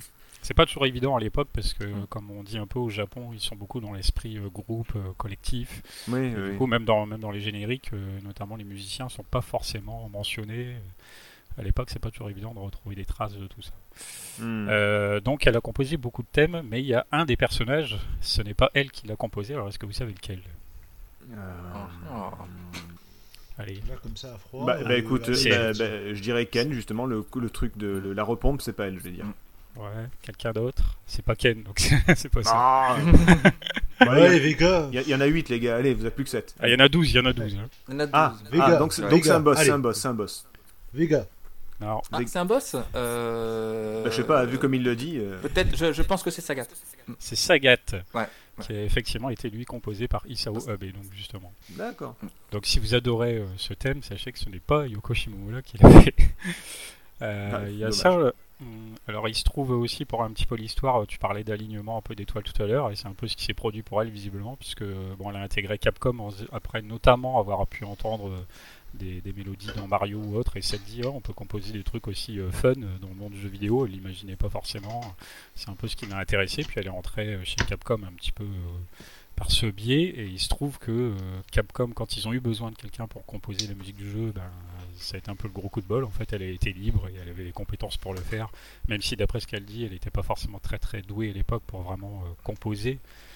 Ouais, non, mais ça, c'est les japonais. À chaque fois, ils te disent euh, Ouais, je suis pas doué. Et puis les gars, ils font des trucs. Euh, tu sais, c'est le, gars super énervant qui, euh, qui te dit je me, suis je, me suis, trop planté au test, je suis dégoûté. Il a un 18. Tu sais, c'est. Exactement. Donc, bon, apparemment, un petit peu de, chance dans cette histoire-là. Après, elle, nous, elle cite que son perso préféré, c'est Johnny, puisqu'elle était évidemment fière de voir mm. une combattante au milieu de tous ces combattants. Euh, dans les anecdotes, il y a un truc sympa aussi, c'est qu'il y a un thème qu'elle a composé en 20 minutes, c'est elle qui le dit. Est-ce que vous savez lequel? C'est un des 12 personnages aussi. On va taper au pif, Ryu Non. on, va les faire dans l'ordre. Honda? Je vais, euh, je vais partir sur. Euh, non, un truc, Blanca peut-être? Non, en fait c'est Vega. donc oh. le, Vega, le Vega de chez nous. Hein. Oui, ce que, ce que dire, donc Vega l'espagnol. Vega l'espagnol, oui, parce qu'en fait elle adore, elle adore l'Espagne et la musique espagnole et visiblement le thème lui est venu très très très vite en tête et donc elle a composé Dixit euh, d'elle-même d'après une interview qui se trouve dans la notice qui accompagne la BO des, pour les 20 ans du jeu. Elle a composé ce thème en 20 minutes. Ah, alors j'en profite, petite euh, parenthèse pour le podcast. On va si on utilise les noms des boss, euh, utiliser la version euh, européenne avec avec Bison en boss final et tout ça. On va pas prendre la version japonaise parce qu'on va on va on risque d'embrouiller tout le monde et d'autres dont nous. on, va, va pas prendre les noms qu'il y a dans les tournois non plus, les dictateurs et compagnie. Voilà, on va garder on va garder donc les noms européens. On va garder c'est quoi? C'est du coup c'est Balrog, Vega, Sagat et Bison. Voilà. Ouais. Ok, continuez, je vous en prie. Et bah donc voilà, je pense pour l'essentiel. Donc c'est donc version CPS1 Yoko Shimomura, Isao Abe et pour la version CPS2 ce sera Isao Abe puis Shon Nishigaki. Euh, c'est ce qui explique en partie euh, pourquoi les, du fait de l'évolution au niveau arcade et donc de la recomposition on va dire des musiques. C'est pour ça aussi qu'à partir de Super Street Fighter 2 ça commence à sonner un petit peu différemment puisque ça a dû être recomposé. D'accord. Euh, voilà pour l'essentiel. Après évidemment comme les jeux sont sortis aussi bien sur Super NES que sur Mega Drive un petit peu plus tard notamment euh, j'ai vu un peu dans les commentaires que c'est la guéguerre pour savoir lequel, laquelle des, laquelle des consoles a fait. La, voilà. Comme d'habitude. Euh, bon, globalement, ce qui revient, c'est que sur la Mega Drive, il y a peut-être un petit peu plus d'authenticité vis-à-vis du, de la manière dont l'arcade sonnait mais que quand même sur la version Super NES on a rendu un peu plus proche de vrais instruments et donc ça sonne mm. peut-être un petit peu mieux musicalement parlant. Bon, on s'en fout, de toute façon, on entendait que les gars gueuler les uns contre les autres. Euh, ouais, mais de toute façon, la manette elle marche pas, la manette elle marche pas Donc, euh, du coup. Le euh, audio était salé. Mais c'est vrai que moi, ce que j'ai trouvé vraiment bien dans la jeunesse du jeu, c'est que quand on voit les. les, les, les, les refs, la manière dont a été construit le jeu, parce que sur le casque de base, il y avait quand même 8 persos, dont trois fortement inspirés, hein, Zilly qui est devenu chun par la suite, euh, qui euh, se battait dans le tournoi pour euh, venger son père tué par Gen, qui existe vraiment pour le coup que dans Street 1, et qui est plus ou moins une chun hein, parce qu'on avait un catcheur, on avait un artiste martial, on avait un indien, un combattant au couteau qui représente qui est très très proche d'un des membres euh, du gang euh, de Rolento, des militaires de gang Rolento dans Final mhm, Fight. Mhm. Donc on sent les inspire et on voit qu'il y avait une autoroute de possibilités euh, niveau travail pour des jeunes développeurs qui avaient de bonnes idées en fait, qui arrivaient un peu comme, ben, comme Nin hein, avec sa chemise, qui arrivaient à proposer quelque chose. Ça s'est retrouvé dans pas mal d'équipes de développement. Euh, notamment, c'est tout un autre sujet, mais en 93 avec VF euh, et Suzuki quand ils ont créé le jeu, ah, ou Tekken, euh, voilà, c'est, il fallait arriver, surtout surtout des gens qui avaient des, des influences outre-Atlantique et qui avaient au niveau de, sound design entre autres des arriver à mixer les, musiques traditionnelles japonaises et la, la culture house dance pop américaine comme Yu Suzuki hein, qui est arrivé au bon moment et qui était fan de club, de boîte de nuit et qui a réussi avec Street of Rage à amener quelque chose. Là, on retrouve vraiment ça dans, les, dans, les, dans, les, devs en fait, de, de, Street Fighter 2 avec euh, le karatéka euh, Joe Lewis euh, qui était en vent poupe, qui était, dont, le, dont Nishiyama était très très fan et qui est complètement ken en fait. Si vous tapez Joe Lewis, vous verrez le mec son pantalon rouge en train de caper des briques bah, il faut, ou faire des copier sauter. C'est lui. C'est lui, Victor Zangief, même histoire. C'est un mec ah qui a existé, voilà, qui, qui est là. Il y a des décors de 2X, le niveau de Fei Long ou autre, le niveau du bateau de Ken qui est inspiré d'un film euh, je n'ai plus le titre de tête, mais le niveau du bateau, l'ancienne version, pas celle qui est après, avant euh, Street Fighter 2 euh, Turbo, Hyper Fighting, mhm. qui est vraiment inspiré, mais complètement d'un film.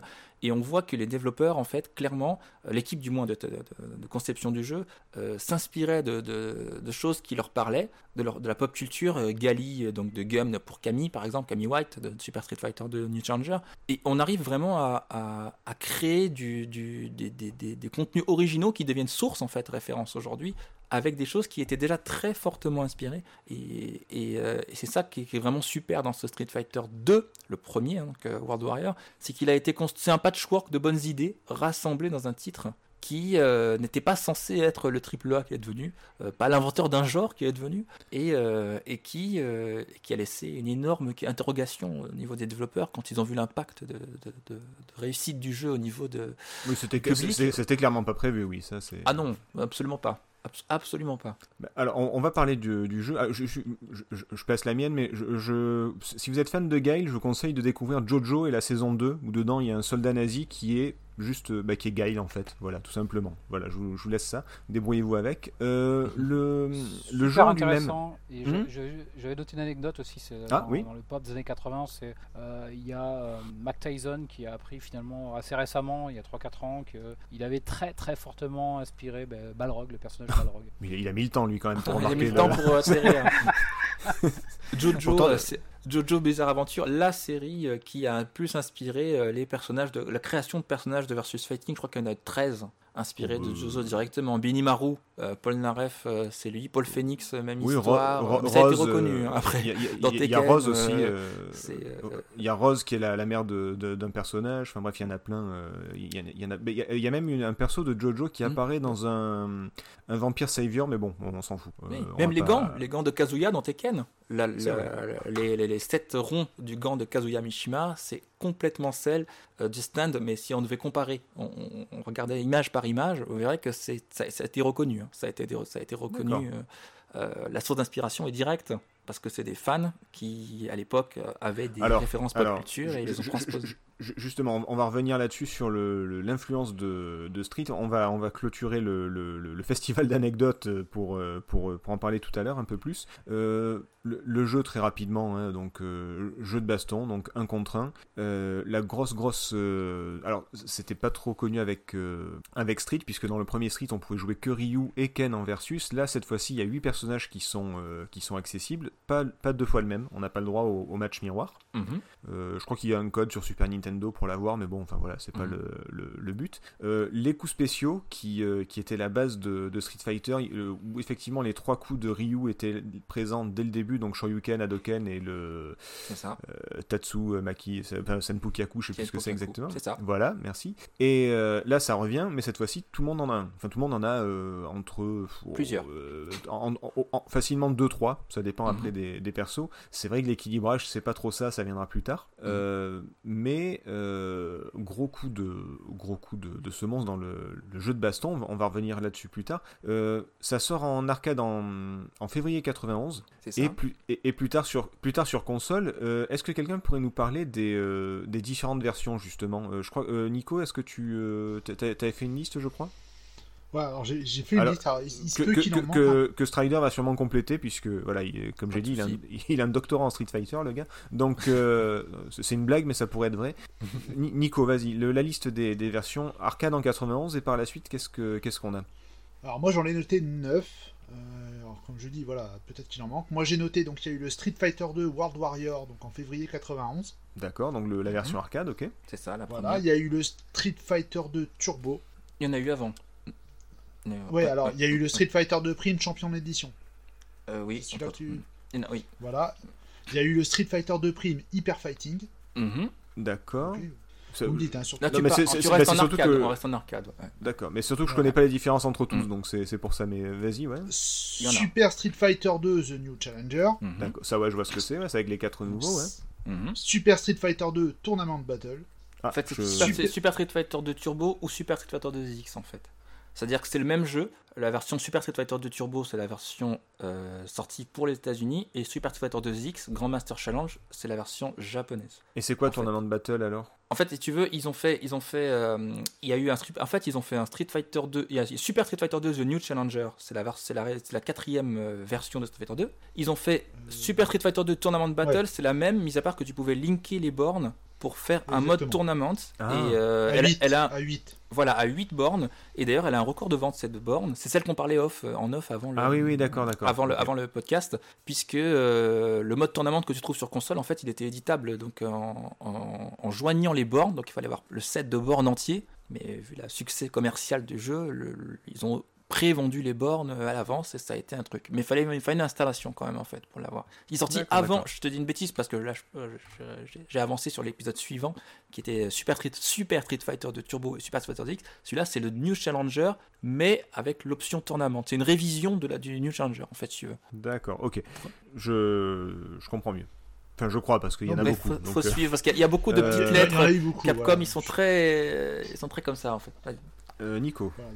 Oui, donc alors, après moi les deux dernières versions que j'avais donc du coup, enfin dans les versions que j'avais notées, donc il y avait le Street Fighter Super Street Fighter 2 Turbo, excusez-moi, donc du coup là tu as fait mention. Donc, euh, Voilà. voilà. Et après il y a eu les versions donc j'ai envie de dire entre guillemets réédition avec le Super Street Fighter 2 Turbo HD Remix. Ah oui, Ah, il y en a eu, oui, il y en a eu quand même. Et avant ça il y a eu l'Hyper Street Fighter 2 ça. Anniversary Edition en 2003. Mm. Il y en a eu là, on parle ai- plus, un peu plus. Et on parle Euh, je pense du- qu'il y en a eu plus, ouais. Mm. Là je, je, je suis sorti euh, voilà, j'ai- Dans les grandes lignes.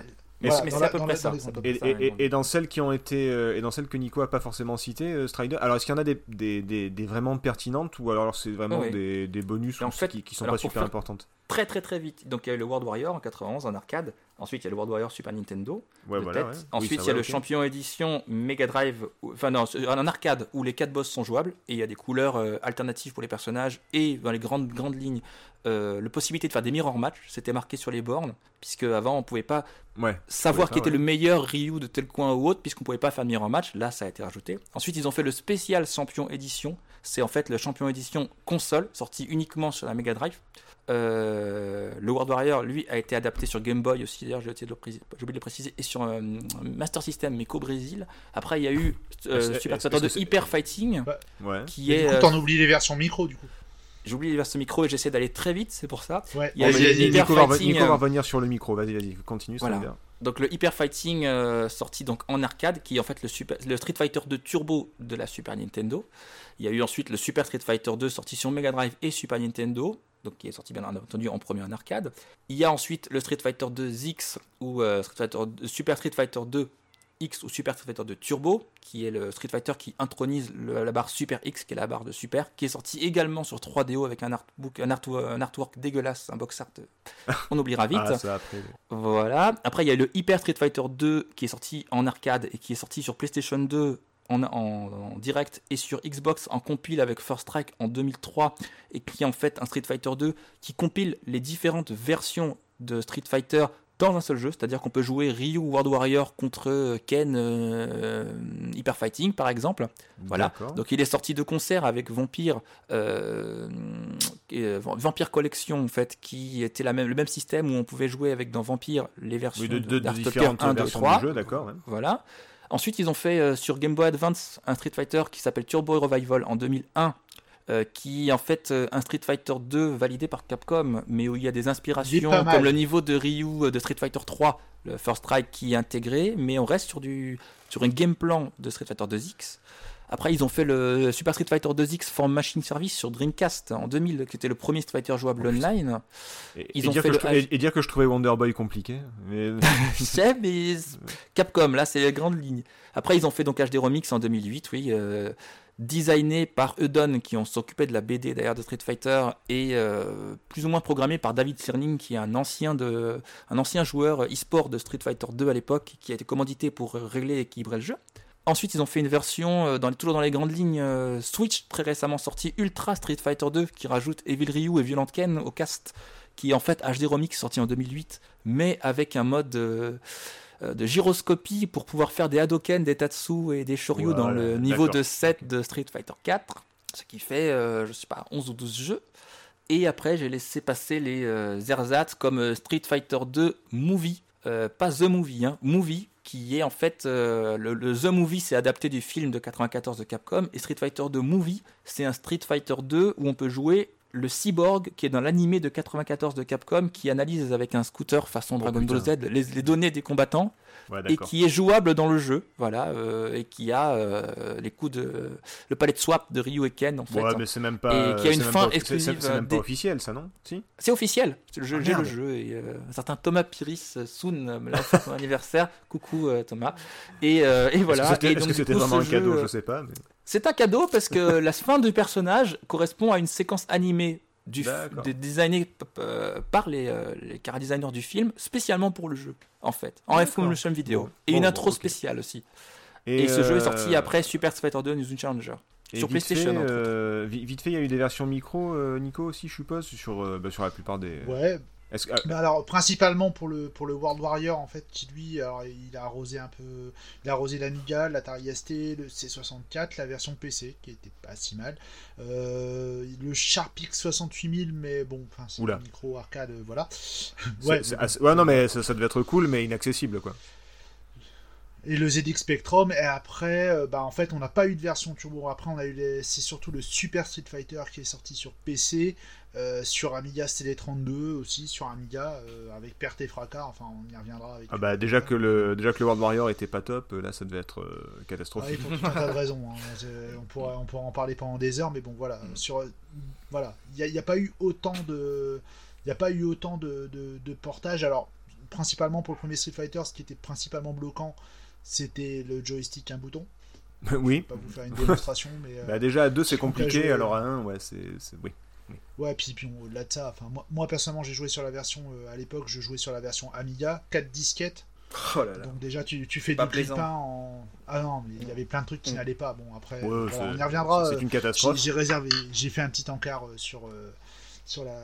Comment dire, sur la revue de presse. Après, j'ai pour le podcast, j'ai relancé sur, sur mon Amiga les, les versions Super Street 2 et Super Street 2 DX Turbo euh, qui étaient sortis sur Amiga CD32, qui n'ont pas été faits par la même boîte. Alors ça, c'est, je trouve ça absolument ah fantastique.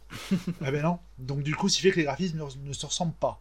Donc on en a un où euh, globalement c'est très beau, mais c'est super saccadé, c'est, très compliqué. Ah, dommage. Et l'autre où c'est un peu plus rapide, mais c'est franchement dégueulasse. voilà, grosso modo. Et après, je rentre c'est un terme professionnel. Ça. Voilà, c'est scientifique, mm. c'est dégueulasse. Il n'y a pas d'autre mot dans le dictionnaire pour. Euh, ok, d'accord. Euh, bah, puisqu'on y est, euh, bah, tu sais quoi, on va enchaîner là-dessus.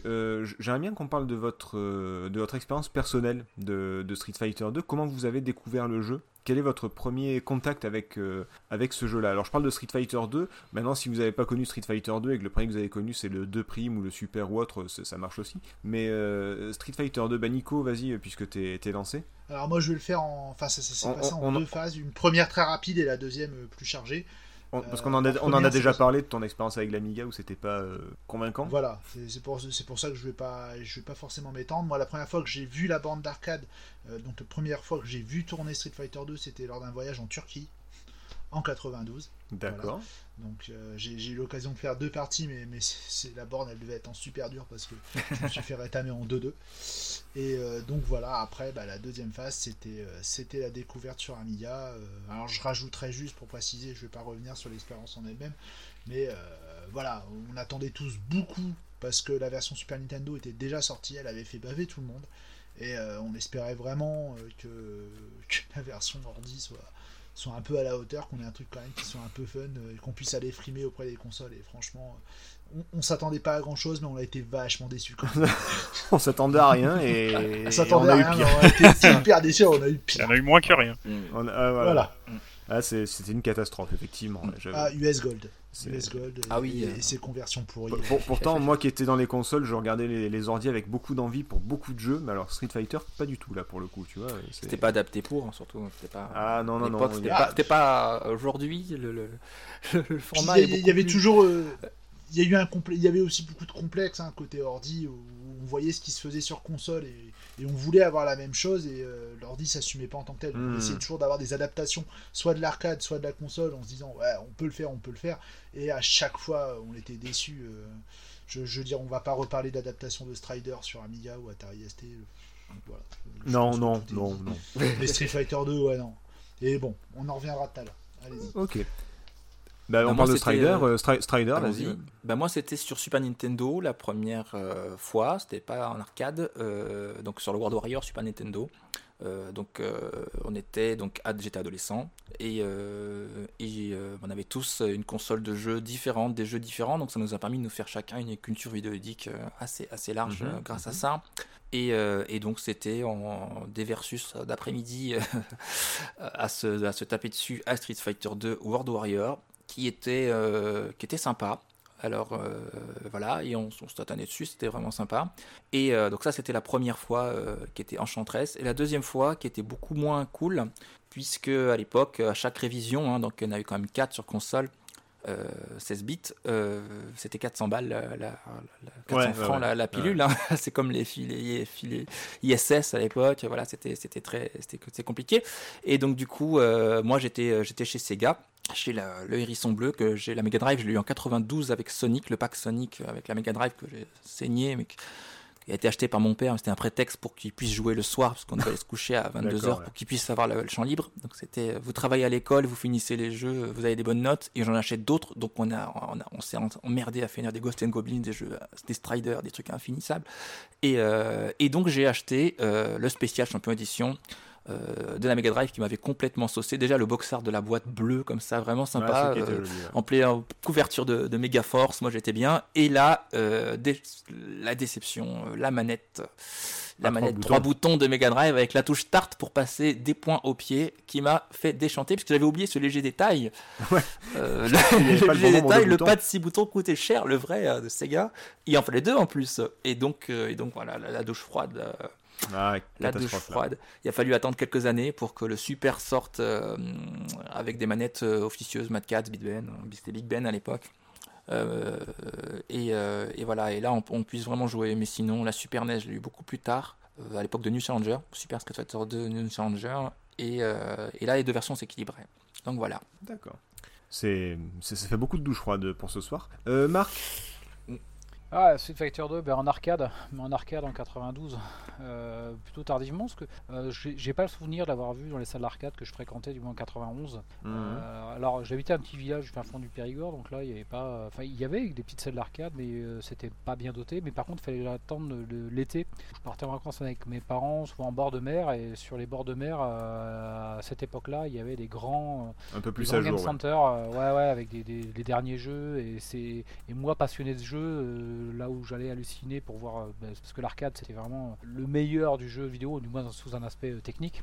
Euh, et j'allais baver devant les, devant les bonnes d'arcade. C'était vraiment le pinacle du jeu vidéo à l'époque. Donc un Street Fighter 2 rencontré certainement au début d'été 92 et euh, bah, c'était euh, une déception parce que c'était euh, même pas accessible. Euh, pas parce que j'avais pas 10 francs pour l'y mettre, mais simplement parce qu'il y avait une telle queue devant cette borne que ça m'avait laissé à souvenir. Et je ah me souviens qu'on était tous serrés, mais juste en tant que spectateur. Et c'était déjà super que de voir deux gars. Et pourtant, c'était une borne, une N-style peut-être à l'époque, mais assise, où les deux, les deux joueurs étaient, étaient assis. Et je me souviens, mais il y avait peut-être 30 personnes agglutinées derrière eux à regarder ce qui se passait et j'avais pu me glisser pour, pour admirer le spectacle de ce Street Fighter 2 euh, euh, cet été-là. Quoi. Et euh, d'autant plus que la version Super NES était annoncée, que la fameuse cassette VHS en faisait état. Ah. et que ma Super Nintendo, ouais, et que ma, j'en ai une d'ailleurs. Euh, et que ma Super Nintendo, euh, je l'avais pas encore, parce que j'ai dû l'avoir justement à la rentrée 92 ou, euh, ou en rentrant de vacances, à cette fin août 1992. Et je savais que le jeu allait sortir dessus. Alors sur la Nintendo française, il était annoncé pour octobre-novembre. Et donc le, cette rencontre avec Street Fighter 2, c'était la rencontre avec un des jeux que j'ai le plus désiré. quoi. C'était vraiment, mais déjà il y avait un petit jeu versus le, versus fighting m'a attiré. Euh, à travers. Euh, alors, je vais citer une autre cassette VHS qui était euh, publiée par Micromania quand on achetait le Mega Drive en 90-91. Il y avait le Mega Video Show. Et dans le Mega Video Show, il présentait un obscur versus fighting qui était Fighting Master sur Mega Drive. Ah oui. une sombre mm. bouse, hein, mais qui est complètement inconnu au bataillon. Hein. Mais il n'empêche que dans le Mega Video Show, avec, qui a accompagné mon achat de Castle of Illusion fin 90, et eh ben, il faisait état, enfin, il montrait un versus fighting en, en vidéo parce que à l'époque, euh, c'était soit magazine, on n'avait pas les vidéos, on n'avait pas accès aux, mmh. présentations et qui était final, et, dont le principe de versus fighting m'attirait très fortement. Alors en plus de voir cet été 92 euh, qui a suivi, de voir ce qu'était l'ultime jeu et il était mais euh, désirable comme quasiment aucun jeu n'a été autant désiré par moi. Donc et je faisais toutes les salles d'arcade pour pouvoir me faire une place, pour déjà pour pouvoir essayer d'y jouer et pour pouvoir me faire une place pour ne serait-ce que être spectateur de ce jeu-là. Et, et, voilà. Et donc j'ai pu euh, peut-être faire euh, une seule partie euh, en salle d'arcade et surtout j'ai pu m'y adonner parce que là il a, j'ai littéralement cassé la tirelire pour l'avoir cette, ce mois de, d'octobre ou à la Toussaint, c'était les vacances de Toussaint 1992 pour pouvoir acheter ma cartouche 790 francs. Alors je sais pas ce que ça fait maintenant en euros francs constants. Ça doit faire l'équivalent de 150 euros hein, pour un jeu pour une oh, cartouche de jeu Super NES. En constant, ouais, ça va être l'équivalent de ça. Euh, qui était une arnaque. Hein, euh, il savait que le jeu allait, il savait, il savait que le jeu allait tout casser. Et déjà, les jeux Super NES c'était euh, horriblement cher à l'époque. Et voilà cette rencontre et c'était, mais voilà, génial, absolument génial à cet automne 92 que de pouvoir m'a donné à Street Fighter 2 et je l'ai quasiment jamais lâché depuis. Quoi. Tu, tu l'as, tu l'as mérité. Ah, je l'ai torché, je l'ai blindé comme tu dis et je l'ai, j'ai dû comptabiliser. Je me souviens, ouais, ouais. Ah oui, Évidemment avoir fini tous les personnages. Et à la fin, j'en étais au stade où sur Super NES, en mode de difficulté 7, euh, j'essayais de faire euh, d'enchaîner euh, les perfects. Arriver au bout du jeu avec que du perfect. Ah, ça, c'est ce qu'on faisait jusqu'au moment où on tombait sur un gars qui avait blindé aussi et qui te mettait une rousse et tu mm. disais ah, merde, il n'y a pas que le, il y a pas que l'IA en fait. oui, c'est ça l'avantage. Moi, je joue comme une patate, mais au moins, je le sais. Voilà, c'est l'avantage. PH Ouais, bah moi, avant de, effectivement, quelques années plus tard, d'y jouer euh, à la maison sur console avec des cartouches achetées euh, d'occasion, j'ai deux souvenirs euh, de découverte du jeu. Alors, il y en a un, c'était chez un pote, donc ça devait vraiment être vers 91-12, quelque part par là, où j'ai mis pour la première fois les mains sur ce jeu sans absolument savoir ce que c'était. Je savais même pas que ça s'appelait Street Fighter, mais je m'en suis souvenu avec le temps, on va dire. Euh, on avait dû faire quelques combats ensemble et tout, puis bon, forcément, moi je savais pas spécialement jouer, vu que je pratiquais euh, limite pas, pas, encore le jeu vidéo. Euh, donc il sortait des coups spéciaux, il m'expliquait, je comprenais rien. forcément. je me souviens, forcément, j'ai appris beaucoup plus tard que Chun-Li est capable de rebondir sur le bord de l'écran. Mhm. ça, je ne l'avais pas compris comme ça à l'époque. Et donc, comme on jouait notamment dans le niveau de Dalsim, à un moment donné, je lui disais, mais comment tu fais pour, pour, pour rebondir sur les éléphants? Je comprenais pas. Pardon. Donc ça c'est ta gueule mais pardon. Ouais ouais, bah, il faut se remettre dans le contexte et de l'âge qu'il avait à ce moment-là. Ouais non mais c'est rebondir sur les éléphants, je m'y attendais pas. tu vois, c'est pour ça c'est marquant.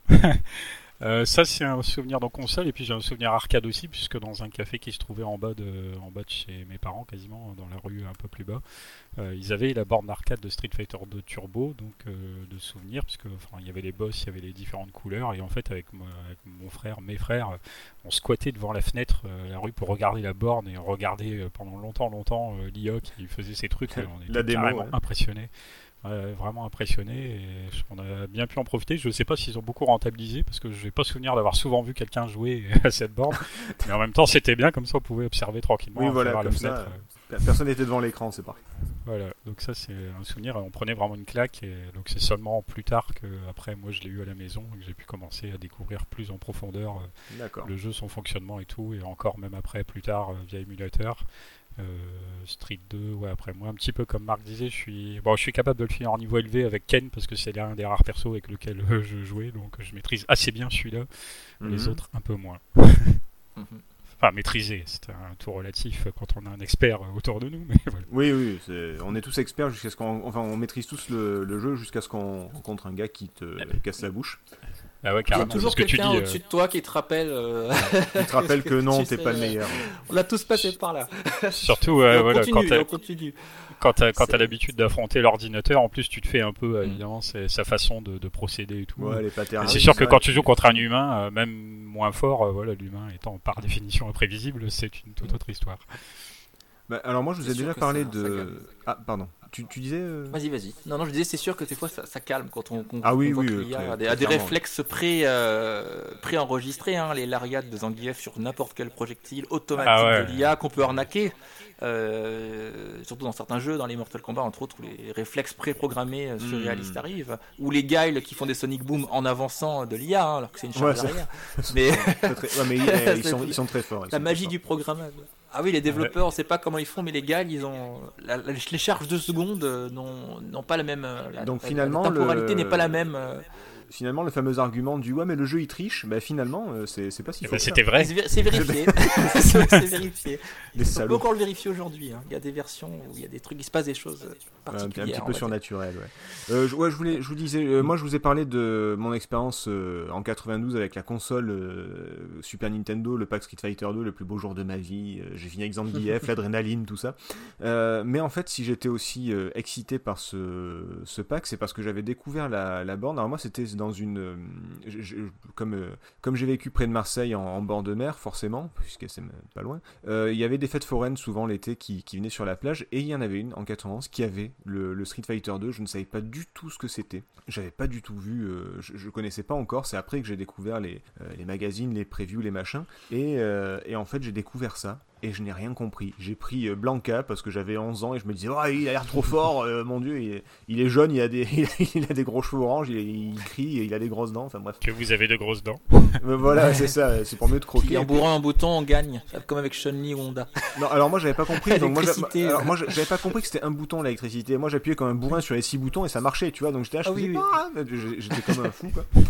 Euh, alors je te dis pas, j'ai jamais compris qu'il avait des, des, coups chargés ou autre, j'avais juste compris mm. qu'il faisait de l'électricité, j'avais juste compris que quand tu étais au corps à corps, le même bouton, ça te permettait de choper et de croquer. Enfin, tu vois, c'était vraiment. Euh, mais ça m'avait tellement impressionné, moi qui sortais de, de, la NES et de. C'était quoi le plus gros jeu d'action que j'avais sur NES euh, euh, Megaman peut-être ou, mhm. ou, un, truc comme ça, tu vois. Et là, tu tombais sur Street Fighter 2 sur arcade, c'était un, monde complètement différent, quoi. Et du coup, ouais, du coup, c'est ce qui m'avait complètement. On, dit hypé aujourd'hui, mais il n'y avait pas de mot à l'époque à part surexcité peut-être. et, et, ouais, ça se dit beaucoup.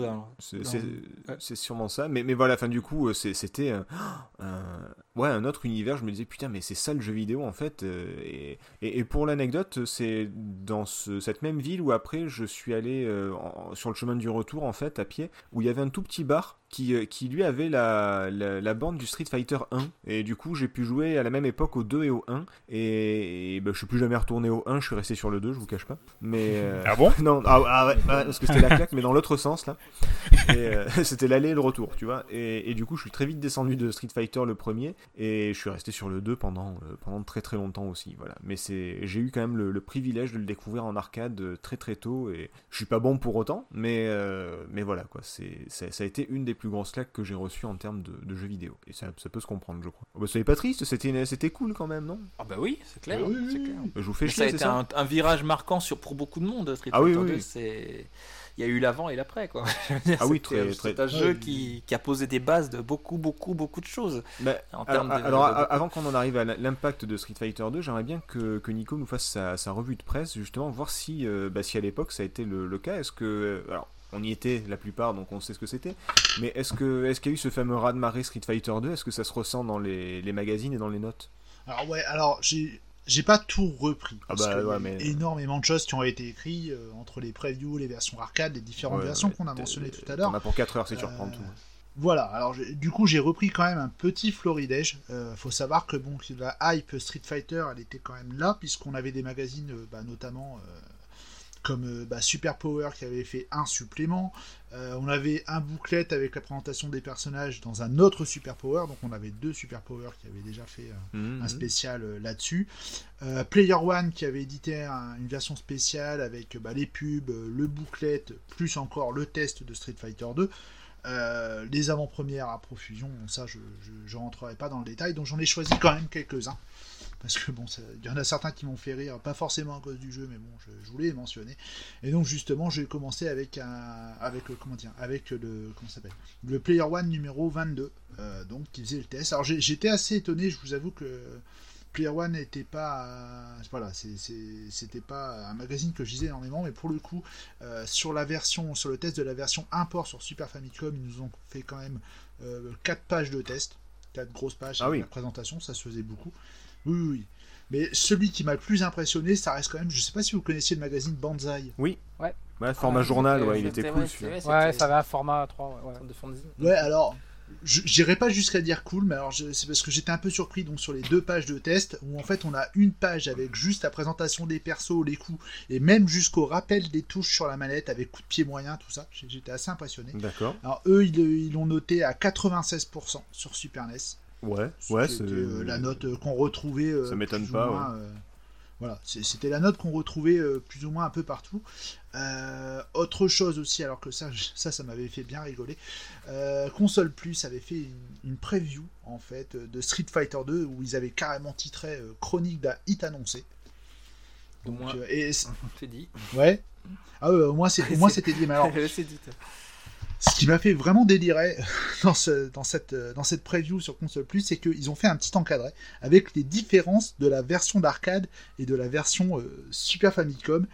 Et la première phrase va me faire rire, mais bon, je vais vous le dire.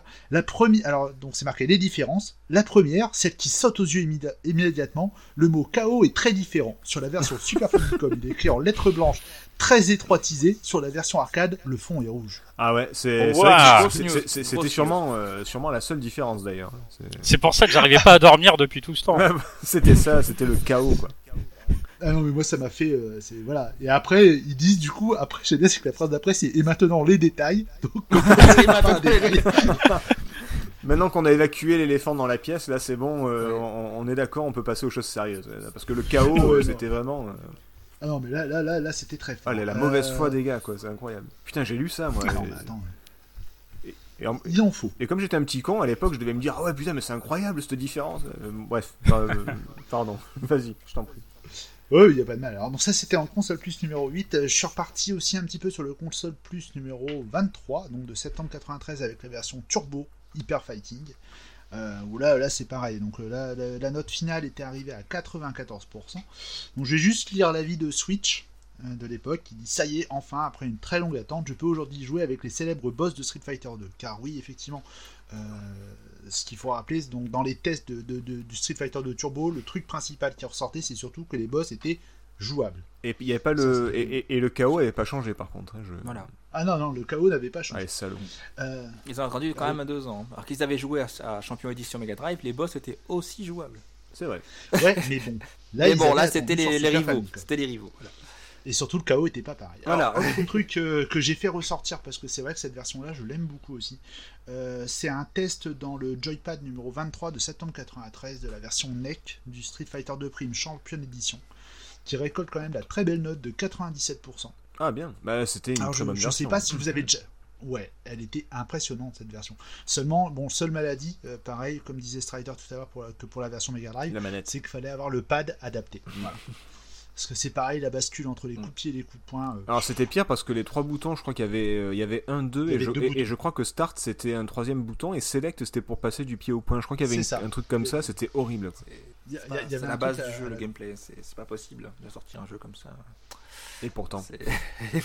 et pourtant, c'est sorti. Et oui, mais... Alors après, bon, oui, oui, vas-y, tu voulais dire quelque chose, suis-moi. Ah non, non, non, je, disais, juste que c'est vrai que là où le gameplay est primordial dans, le développement d'un genre de jeu, quand le, média ne se prête pas à la chose, il faut, il faut vraiment trouver une solution. Le jeu, même sur Game Boy, le jeu, euh, bon, ils sont limités à une touche de poing et de pied, il n'y a que deux touches hein, AB, mais euh, on en reste au minimum, mais voilà, en dehors du, du, ah c'était C'était les années 90, on s'en foutait.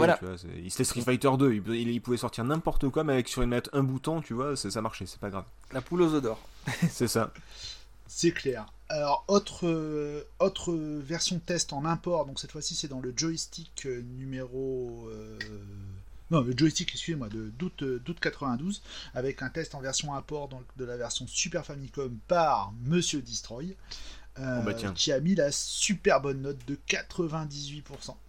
C'est à l'époque où le joypad n'était pas encore séparé de joystick. bon, je, voilà, il n'y a, pas trop de surprises non plus hein, dans le test. On ressent quand même toute l'envie et toute l'attente qu'il y avait autour, euh, toute la hype qu'il y avait autour de ça. alors quand on, quand on connaît le niveau de, de, Destroy à Street Fighter, on peut se poser la question. c'est pas faux. Autant il, est, autant il à Tetris, autant. Enfin bref, pardon, passons, passons. Maintenant, moi aussi, je suis nul. C'est vrai, c'est vrai. Parce que toi, tu dis que t'es nul, mais ce qui est bien, c'est que t'arrives à me battre facilement. Donc je me dis que je bah, C'était vraiment nul, c'est pour ça. Non, non, je le suis toujours. Hein. Utilise pas l'imparfait. Et j'ai pas pu m'empêcher de vous sortir forcément euh, deux notes euh, de, deux versions différentes sur ordinateur, parce que bon, fallait bien en ah, parler à un moment donné. Euh, bah oui, il y a un moment, il fallait bien y aller. Alors, il y a la version PC, il y a la version Amiga. Alors, ce qui est assez étonnant, c'est que la version Amiga, Amiga excusez-moi, dans le joystick a récolté la note de 84%. Ah ouais, quand même. Ouais, j'étais assez surpris. C'était Seb qui l'avait testé à l'époque. Ça m'avait un peu étonné, d'autant que la version PC avait récolté un 77%. Euh, dans le joystick euh, numéro 43. Alors moi je suis assez surpris parce que pour être tout à fait franc et avoir connu les deux versions, j'aimais beaucoup la version PC qui affichait 256 couleurs, qui était vraiment très proche de la version Super NES et euh, qui voilà sur une machine sur un 486 ça tournait plutôt pas mal. Avec un KO qui respectait l'arcade. Avec un KO qui respectait l'arcade et surtout le fameux scrolling différentiel sur le sol. Ah oui c'est vrai. Parce que ça ça m'a manqué. Je t'avoue que quand je l'avais pas sur Amiga, je l'avais sur PC. sur Amiga, il n'y avait pas de scrolling du tout, donc. Oh, c'est si c'était des tranches de saucisson, mais c'est bien épaisse quoi les tranches de saucisson, il fallait s'y faire. Donc, euh, bon. Donc voilà pour la petite revue de presse. Alors évidemment j'aurais pu euh, vous en sortir des tonnes et des tonnes, tellement il y en avait de partout, entre les hyper, machin, super.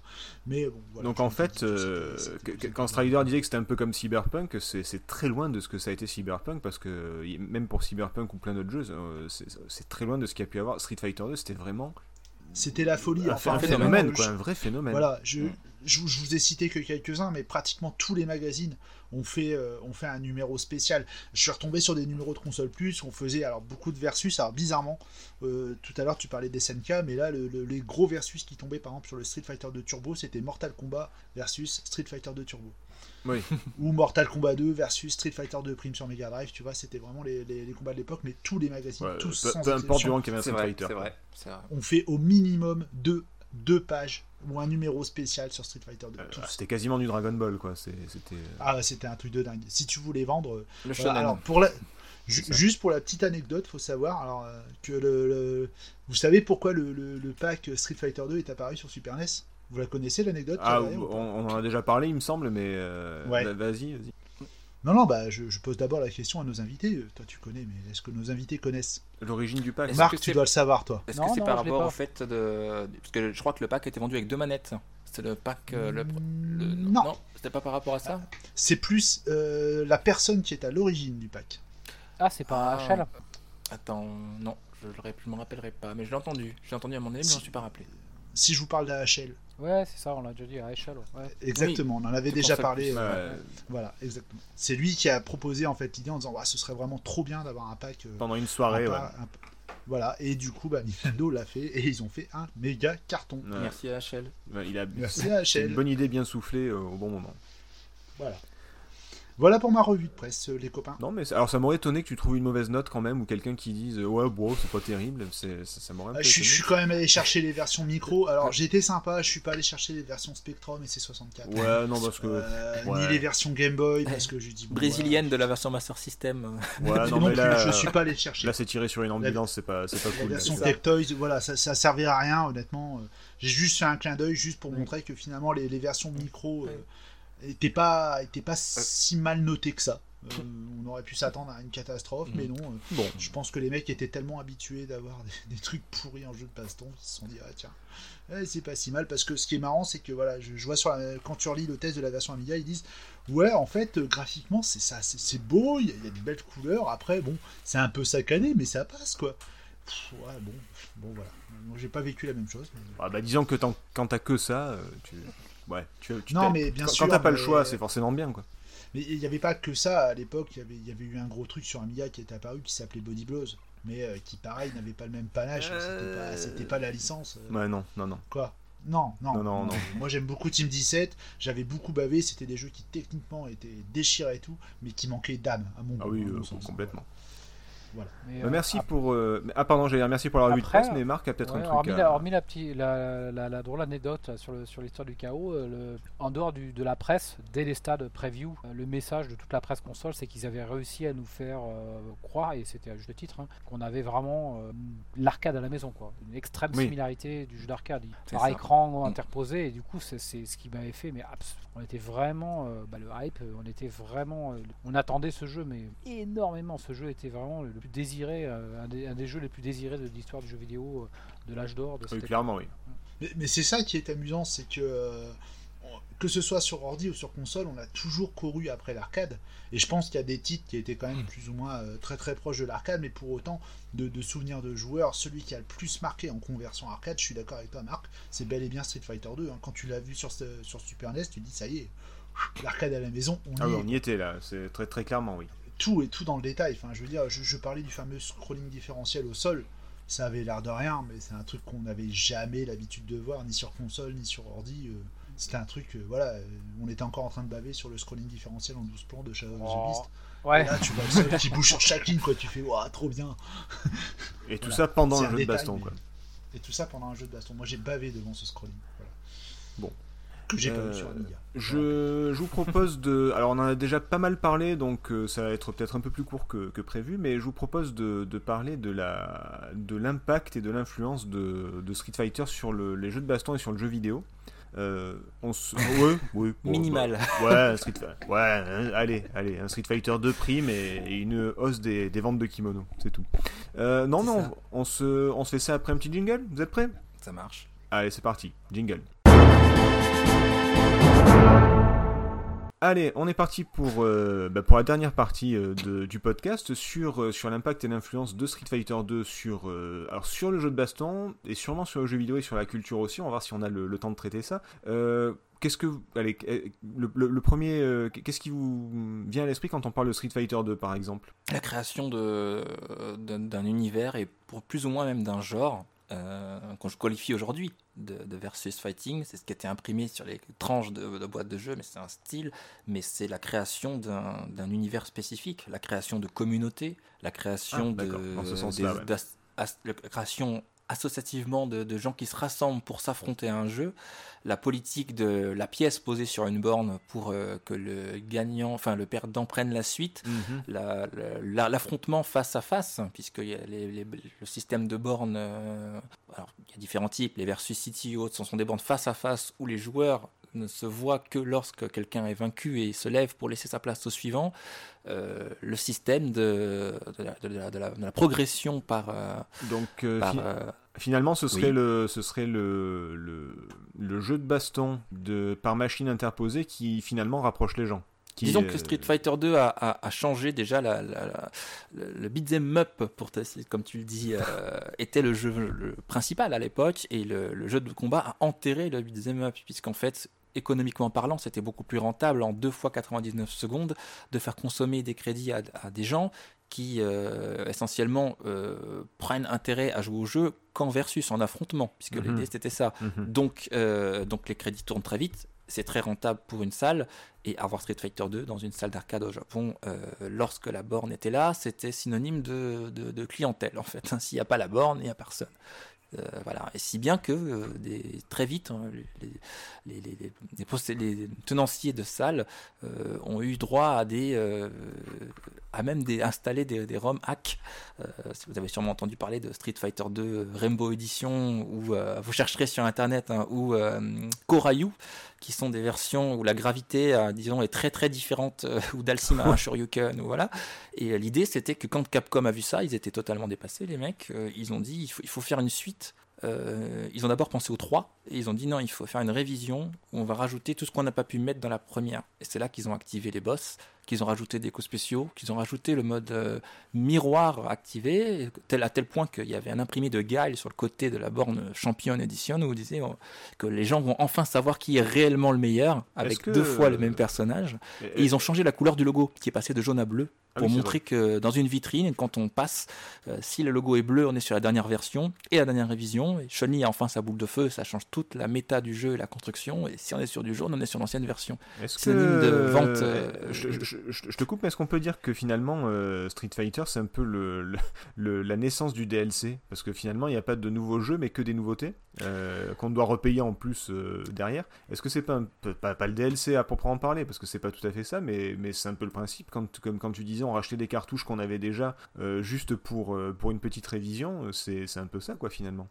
Complètement, parce qu'avant on, fonctionnait sur un système de, révision et avoir la dernière révision, c'était être au goût du jour. Le jeu était assez, on parlait pas d'e-sport, mais il était orienté compétitif pour ce qui était des bornes et il était sur l'avancée technologique pour ce qui était des consoles. Donc en compétition, avoir la dernière version, c'était très important. Et, et c'est clair que c'était l'argument euh, qui faisait rentrer des gens. Il y a la dernière version de tel jeu. Aujourd'hui, on passe par des mises à jour, par des équilibrages, par ce qu'on veut, mais à l'époque, c'était des révisions. Et qui dit révision dit euh, passage à la caisse systématique. Euh. Pour des possesseurs de board, c'est mettre à acheter la dernière, la dernière, la, dernière version hmm. et euh, et, pour les joueurs, bah, c'était payer cash directement les choses. Euh, parmi, nous, euh, parmi, nous, tous, on n'a pas, on pas trop connu les, les bandes d'arcade, mais surtout les, les versions console. Est-ce que, Bien sûr. Est-ce que, alors, on est en train de dire qu'au final, Street Fighter, c'est un peu le, la création de, de l'e-sport, même si c'est pas aussi développé qu'aujourd'hui, mais c'est un peu l'esprit. est-ce que euh, alors Strider mais aussi les autres, est-ce que vous aviez des, peut-être pas des clubs où vous jouiez à Street Fighter, mais est-ce que vous aviez des potes réguliers avec qui vous jouiez à... Moi je sais que j'avais un pote en particulier, euh, alors je pense pas qu'il nous écoute, mais la, bise à Roscoe, qui, euh, qui passait, qui passait ses, ses journées que, quand on avait rien à foutre, que on était au collège le mercredi, il n'y avait pas cours, ou le week-end, ou après les cours, on a blindé Street Fighter 2 tous les deux, on était des, des sparring partners de, Street Fighter 2, tu vois, on est, et, et après il y en a d'autres qui sont arrivés, etc. Mais au final on avait quand même cette espèce d'émulation de toujours vouloir se dépasser et, euh, et, et, de faire bah, de, ouais, de l'e-sport avant l'heure. quoi. Mhm. Euh, et de progresser ensemble. Parce que l'intérêt de jouer au jeu, c'est de jouer avec quelqu'un qui a à peu près le même niveau pour pouvoir avancer. Donc du coup, l'idée c'est de jouer en même temps et ensemble. C'est l'arrivée du jeu vidéo coop, comme les beat'em up le faisaient, et de, et de, et de un, joueur contre le CPU, le jeu a, beaucoup moins d'intérêt. C'est le principe du jeu de combat. C'est vraiment l'affrontement contre un joueur humain qui suit, qui tient le choc. Et donc euh, l'arrivée d'une nouvelle version, c'est des nouveaux coups spéciaux, c'est des nouveaux personnages, c'est des nouveaux, hmm.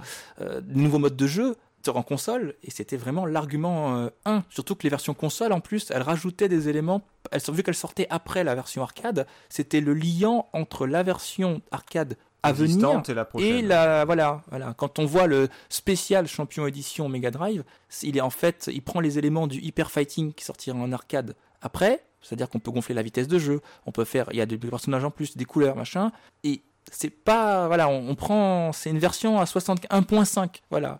Ouais, c'est un hybride à chaque fois entre, à chaque fois ouais c'était vraiment le bon. Mais, mais du coup, euh, Strider, toi, tu m'avais dit que tu as, grandi entouré avec d'autres euh, d'autres euh, mhm. jeunes de ton âge qui avaient toutes sortes de consoles. Donc, je suppose que vous aviez cette émulation autour de, de Street Fighter 2. Je suppose qu'il y avait du. complètement. Complètement. Est-ce qu'il y avait des défis de quartier, des champions de quartier, c'est toujours comme bah ça. Il y a des gens qui s'encouragent. on connaît un mec qui joue dans GF. Dans GF, le perso très peu pris. il, sait faire la prise 360.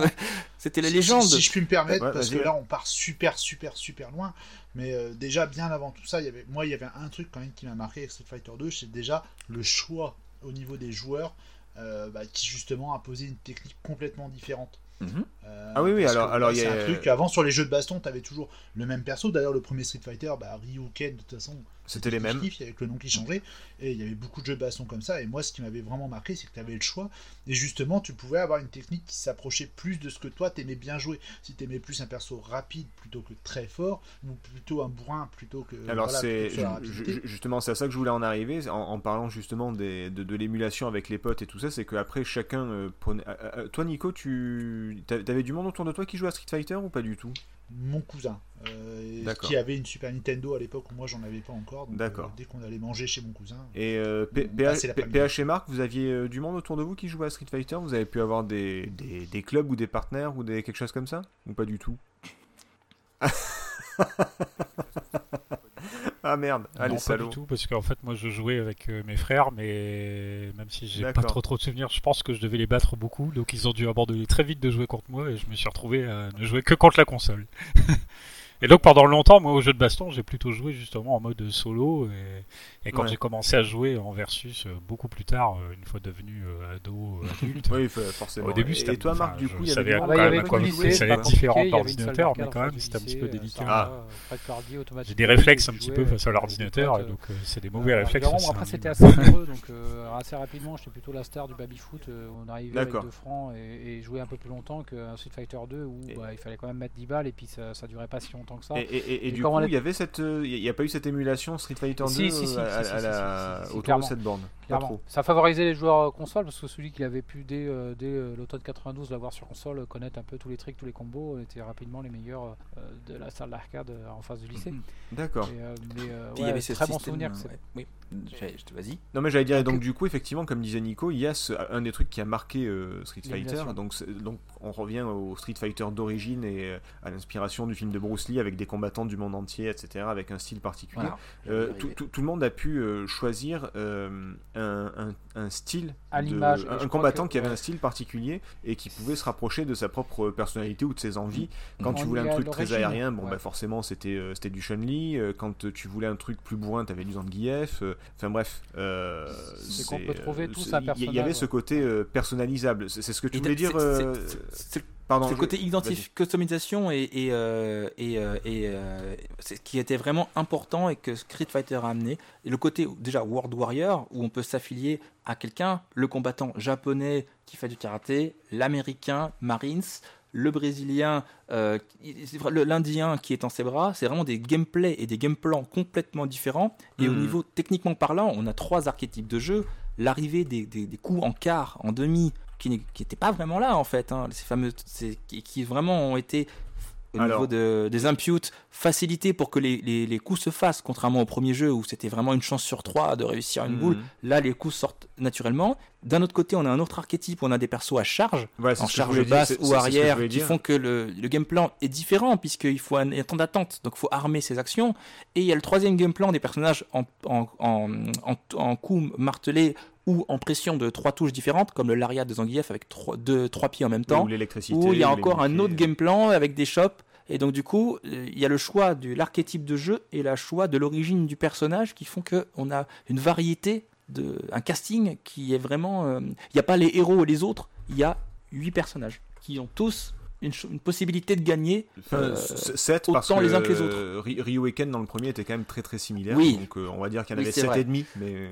Ouais, 7 et demi. 7, voilà. Mais, euh, mais dans l'idée, c'était ça. Très vite après, ça s'est dépareillé euh, dans, dans, les versions suivantes. Mais c'est vrai qu'on avait vraiment des, des profils très très différents sur le casting de base euh, sans compter les boss qui eux-mêmes avaient des profils très très différents et qui ont fait que ça a pérennisé tout de suite. Dans, le premier, il y avait déjà cette variété, mais c'est vrai que on ne pouvait jouer que Ryu. Bah, justement, euh, euh, Nishiyama lui s'attachait beaucoup aux personnages et aux histoires. C'est ce qu'il a voulu développer dans Fatal Fury par la suite, en développant mhm. beaucoup l'histoire des persos, même leurs plats préférés, des trucs complètement débiles, mais pour s'attacher aux persos. Donc ça, c'était vraiment quelque chose. juste par curiosité, vous preniez qui comme perso Nico, c'est qui ton perso? Perso Chun-Li. Chun-Li, ouais. D'accord, pourquoi pas, ouais. Euh, Strider? Alors moi, c'est ben, sur le 2X, le dernier Strider 2, c'est DJ sûr, mais sinon c'était euh, c'était Ryu. C'était Ryu et Guile. Ryu et Guile. Ah, ok, ouais, donc deux, deux, styles différents. Euh, Marc Oui. D'accord. Et PH ah, merci. Ah, moi, c'était pareil. USA, USA. Alors, moi, les, persos à charge, j'ai toujours eu du mal, donc euh, c'est vrai que je, je les prends quasiment pas. Et alors que les cartes de cercle, Shoryuken et compagnie, c'est plus mon truc, ouais, effectivement. bon, personne n'a cité Zangief, personne n'a cité Dalsim, donc on va les. C'était le mal aimé, c'était le mal aimé Zangief, mine de rien, c'était le moins pris. C'était le plus dur à maîtriser. Euh, par contre, quand, tu, quand tu le maîtrisais, par ah contre. Ah euh, ah oui ça rigolait pas. Calmez tout de suite. Bizarre. Calmez tout de suite. Par contre, je peux revenir sur, le, sur le casting. C'était intéressant ce que tu disais. Parce que, enfin, pour, pour pas, quand j'ai fait quelques recherches sur l'origine du jeu. Euh, quand il tu commençais à le toucher un peu, ouais, alors là, par contre, t'éclatais les Dans les noms des personnages et puis, ben, évidemment, dans leur design, il a quand même été dès l'origine pensé pour avoir un succès et surtout pour être worldwide. C'est-à-dire que le nom de Edmond Honda, le Edmond pouvait laisser penser à un Sumotori mais de nationalités différentes, ouais, purement japonaises. Mm. le, même le Ken, Ken qu'on dit tous américain, qu'on dit tous américain, il ressemble quand même. Il a les sourcils noirs, donc on, il se disait après, que après on est quand même il pouvait aussi avoir des origines japonaises, Ken étant aussi un jeu japonais.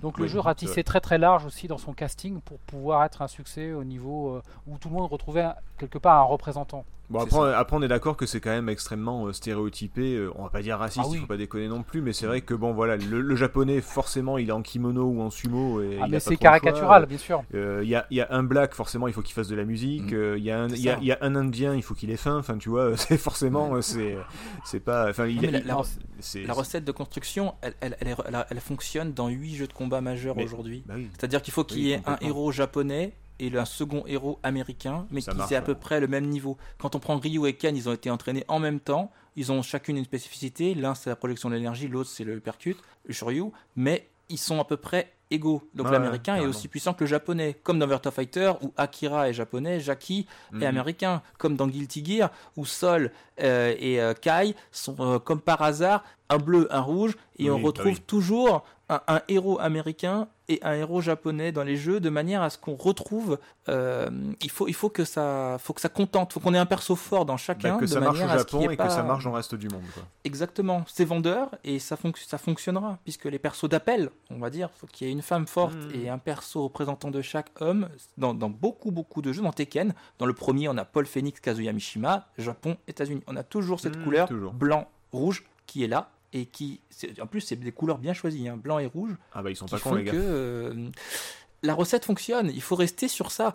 Euh, et c'est, le, ce qui est drôle, c'est que la recette Street Fighter 2, elle aurait été reprise dix ans après pour construire des jeux.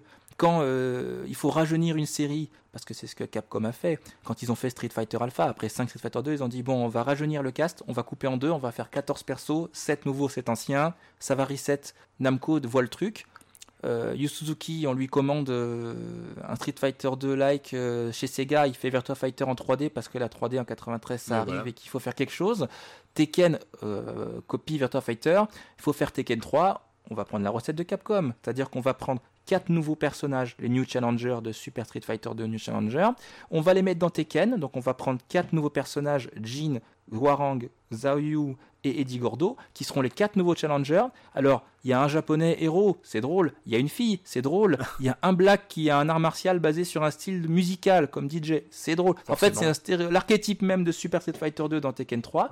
les quatre personnages sont très forts dans le jeu, ils sont top tier. On rajoute un ancien, il faut qu'il y ait Paul quand même et Yashi, le boss du jeu, qui soit fort. C'est sympa. On va prendre un perso inspiré de Blade Runner, Brian Fury, et hop, c'est bon. La recette, elle va fonctionner on met du grunge à la place de musique jap. Là, là tu prends l'exemple de, Tekken, mais ça marche pour quasiment pas tous les jeux de combat, mais quasiment. Il y a que euh, beaucoup. moi, moi, je voulais dire Art of Fighting, Art of Fighting, Art of Fighting.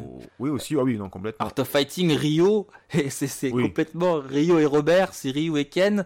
Euh, tant que, si bien que le pied de nez est tellement violent qu'ils vont créer le personnage de Dan sur un artwork bah, de saga qui tient le corps. Voilà, Daddy Biki euh, pour se moquer de Artov qui leur a volé les coups.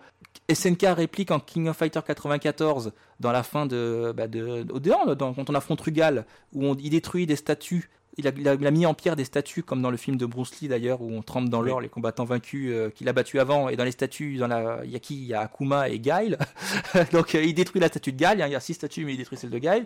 C'est repris dans CVS2 en easter egg tellement que c'est drôle. Mhm. Et donc Capcom finit la battle avec euh, créer le personnage de Dan qui a carrément les coups euh, de Rio et Robert mais en rose et euh, la taunt de Yuri pour dire bon ben là non, mais c'est marrant. C'est un renvoi de balle, en fait. Est-ce que c'est pas avec Street Fighter 2 qu'est née cette, euh, cette émulation, cette, cette, rivalité qui en même temps était. Euh, c'est en même temps assez fraternel de, de SNK versus euh, Capcom, finalement? C'est Si on veut, parce qu'il y a.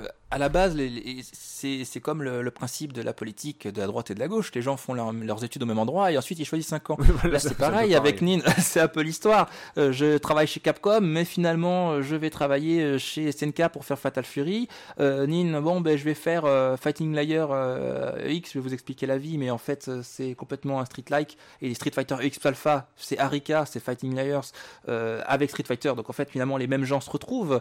je vais vous commander Midway. finalement ils, jeu de combat. Ils ont une sorte de, rivalité, mais au final, ils bouffent ensemble à la fin, quoi. C'est ça. Tout, le monde veut son jeu de combat qui marche parce que la recette Street Fighter 2 vend. Mais, justement, est-ce que c'est né avec Street Fighter 2 ça Cette rivalité ça, y était pas avant. C'est Street Fighter 2 qui a été à l'origine de, tout ça finalement. Il y a eu Street Fighter 2 d'un côté, puis Fatal Fury, et c'est là que c'est parti. Oui, mais, mais surtout que la méthode, le, moule Street Fighter 2, c'est une poule aux odeurs. Tout le monde veut son versus fighting game. Eternal champion, euh, Midway, ils font Mortal Kombat, mais avec Van mais finalement c'est trop cher. Alors euh, Van devient Johnny Cage, et finalement les mecs, hmm. le, cartel, euh, Tobias, Ed Boon, machin, Vogel, ils créent un jeu qui devient iconique. Tout le monde s'inspire de tout le monde. Et ce qui est drôle, c'est que ces développeurs ou les jeunes joueurs qui s'affrontaient et qui étaient spécialistes à ce moment-là ont commencé à voyager. Et ça, c'est ce qui a créé ce qui est aujourd'hui le, le, contexte versus e-sport, puisque tous ces gens-là ont avancé. David Sirlin, Alors, euh, ah, ah, on, y reviendra après. là, on est en train de dériver du, du jeu en lui-même. Mhm. Euh, je vous avais dit qu'il parlait beaucoup. Et euh, je voudrais juste marquer. Alors, il faudrait Vous l'avez vérifié. voilà. Euh, alors, je marque une, petite pause parce que, hélas, euh, Nico doit nous quitter. Euh, je dois sauver le monde. non, non, mais dis-le que tu te fais chier et que tu es en année, c'est pas grave. Euh, même, même, moi j'hésite, mais je, je peux pas. Mais euh, non, non, c'est juste que tu as des, des, trucs très importants de prévus pour, pour demain, qu'on enregistre très tard parce que nous n'avons pas de vie pour vous faire plaisir, chers, chers auditeurs. Et, et puis bah voilà, bah, casse-toi, qu'est-ce que je te dise? Ben voilà. Hein? Alors au revoir à tous, amusez-vous bien, je, je, vous laisse bien débattre. You lose Allez, ciao Allez, au revoir, au revoir tout le monde. Ciao. Bonne soirée. Ah, enfin tranquille, hein Allez, ciao. Salut. Bon, c'est bon, les gars, on est tranquille, il s'est barré.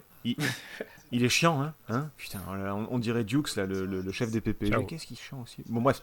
Euh, on va revenir sur, euh, sur Street Fighter. J'aimerais qu'on parle d'un truc qui aussi paraît euh, complètement j'allais dire obligatoire, mais ça paraît tellement banal aujourd'hui, mais euh, le coup des six boutons, des différents, euh, des différents, euh, différentes forces de, de coups, euh, Street Fighter avait déjà posé ça avec les gros boutons sur lesquels taper, puis vu que ça marchait pas, ils ont mis les, 6 ou l'inverse, je sais plus si c'est un, sens ou l'autre. Mais en tout cas, ce, faible, moyen, fort, euh, même si c'était pas exactement pareil sur les autres jeux, c'est resté sur quasiment tous. Il y a, quel jeu qui l'a pas Les Virtua Fighter, ils font pas ça, je crois Non, non. Voilà. Ils PKG, euh, point, kick, garde, trois touches. Mais, mais sinon, après, même les jeux comme, comme Tekken qui ont mis les. les 4. mais, mais, mais, mais c'est pareil, il y a les points hauts, les pieds en bas, et le après c'est plutôt le côté. Euh, je crois pas que ce soit faible et fort, c'est plus. Euh, point gauche, point droit. Voilà, c'est gauche droite, mais point droit, pied gauche, pied droit. Mais il y a quand même un côté euh, les points hauts, les pieds en bas. On retrouve quand même cette config un petit peu partout sur, rangement, sur, la plupart des jeux qui l'ont. Bah, c'est une bonne idée. C'est gauche droite en fait. Quoi. mais, mais, mais ce coup de, des six boutons, c'est présent partout, non? Ou presque? Pas toujours, moi j'aurais dit. Puisque y a, dans Guilty, on, on est sur 5. Dans, dans Fighter, on est sur 3. Tekken 4. Euh, Mortal Kombat, euh, il y a une touche de garde et 4 touches. Euh, mais mais, est-ce qu'il y, a plusieurs, euh, plusieurs niveaux de, de force Comme mais, petit, moyen, grand? Ouais. Ouais. Mais c'est plutôt léger, moyen fort et une touche spéciale. Oui, voilà. Après, alors, attention, je, je, dis pas que c'est du copier-coller, mais, mais c'est quand même fortement. c'est gradué. C'est gradué. Il y a toujours le système de coup léger, voilà. intermédiaire, on va dire, et coup fort. Ouais. Ça, c'est resté. Ça, c'est un truc euh, qui. Ouais, c'est ça. le, coup puissant mais euh, qui sort doucement et qui est punissable, et le coup léger rapide qui fait une petite entaille mais qui ouvre les combos. Parce que c'est même, une méta qui a été construite avec Street. parce que même, euh, enfin moi j'aime beaucoup jouer à Mark of the Wolf, et même là, même sur du SNK mhm. où il y a quatre boutons, il y a euh, petit pied, grand pied, petit point, grand point. Alors il n'y a pas forcément le, rangement au bas, vu que c'est sur, sur un pad Neo Geo par exemple, mais il y a quand mhm. même ce côté faible, fort, faible, fort. Donc on, on, y revient pas forcément à tous les coups, mais il y a toujours ce côté euh, de graduation, comme tu disais, du, du coup, qui, est, qui mine de rien, est assez, euh, assez marquant. On n'avait pas vu ça à l'époque, et depuis, on le voit partout, presque. Et quatre autres choses très importantes aussi, le système de coin, puisqu'il y a un coin dans le jeu. Il y a le décor, on peut aller à gauche, à droite, mais à un moment donné, on arrive dans le coin. Oui, c'est vrai. Ce système-là, il est resté. Le système de prise, où on met une touche forte ou moyenne à bout portant et ça fait une prise. Le Donc ça, c'est vraiment spécifique. Le système de mouvements spéciaux, une direction plus une touche, sans faire de quart. Avant plus moyen. Euh, mmh, mmh. Avec ces fameux coups qui passent par-dessus la garde. Coup Override, ils sont dans tous les jeux de combat 2D. C'est là où je voulais en venir avec. c'est là où je voulais en venir avec les six boutons, c'est que ça, ça, ça, varie énormément le, le, le, panel de coups. Et il y a ce système de mhm. priorité ou de override ou de choses comme ça avec des coups qui, ont la priorité sur d'autres, ce mhm. qui n'était pas forcément le cas avant, mais, mais où à partir de là, bah, ce sera un peu partout. quoi. Mhm. Puis c'est six coups debout, six coups baissés, six coups en saut donc en fait, c'est 6 coups multipliés par la position. Mhm. Donc du coup, euh, ça fait un panel de coups assez large en fait, si on regarde vraiment. Chaque perso est assez, assez, assez riche d'actions. En 91, c'était innovateur, un truc comme ça. Ouais. Ouais, c'est ça, frame par frame. Euh, Cyril Drevet avec ses combos dans Recrea 2. Dans, ah, euh, les combos, les 4 combos de Guy.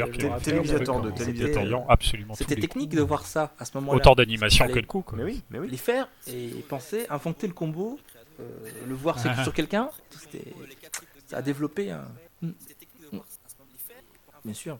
Ah, Moi, ça me dépassait complètement à l'époque. Autant dans Killer Instinct, j'avais un peu approfondi parce que dès la notice, elle t'expliquait bien comment le système de, combo marchait. C'était quelque chose qui était très mis en avant dans Killer. Instinct peut-être moins dans Street Fighter, même si bien sûr.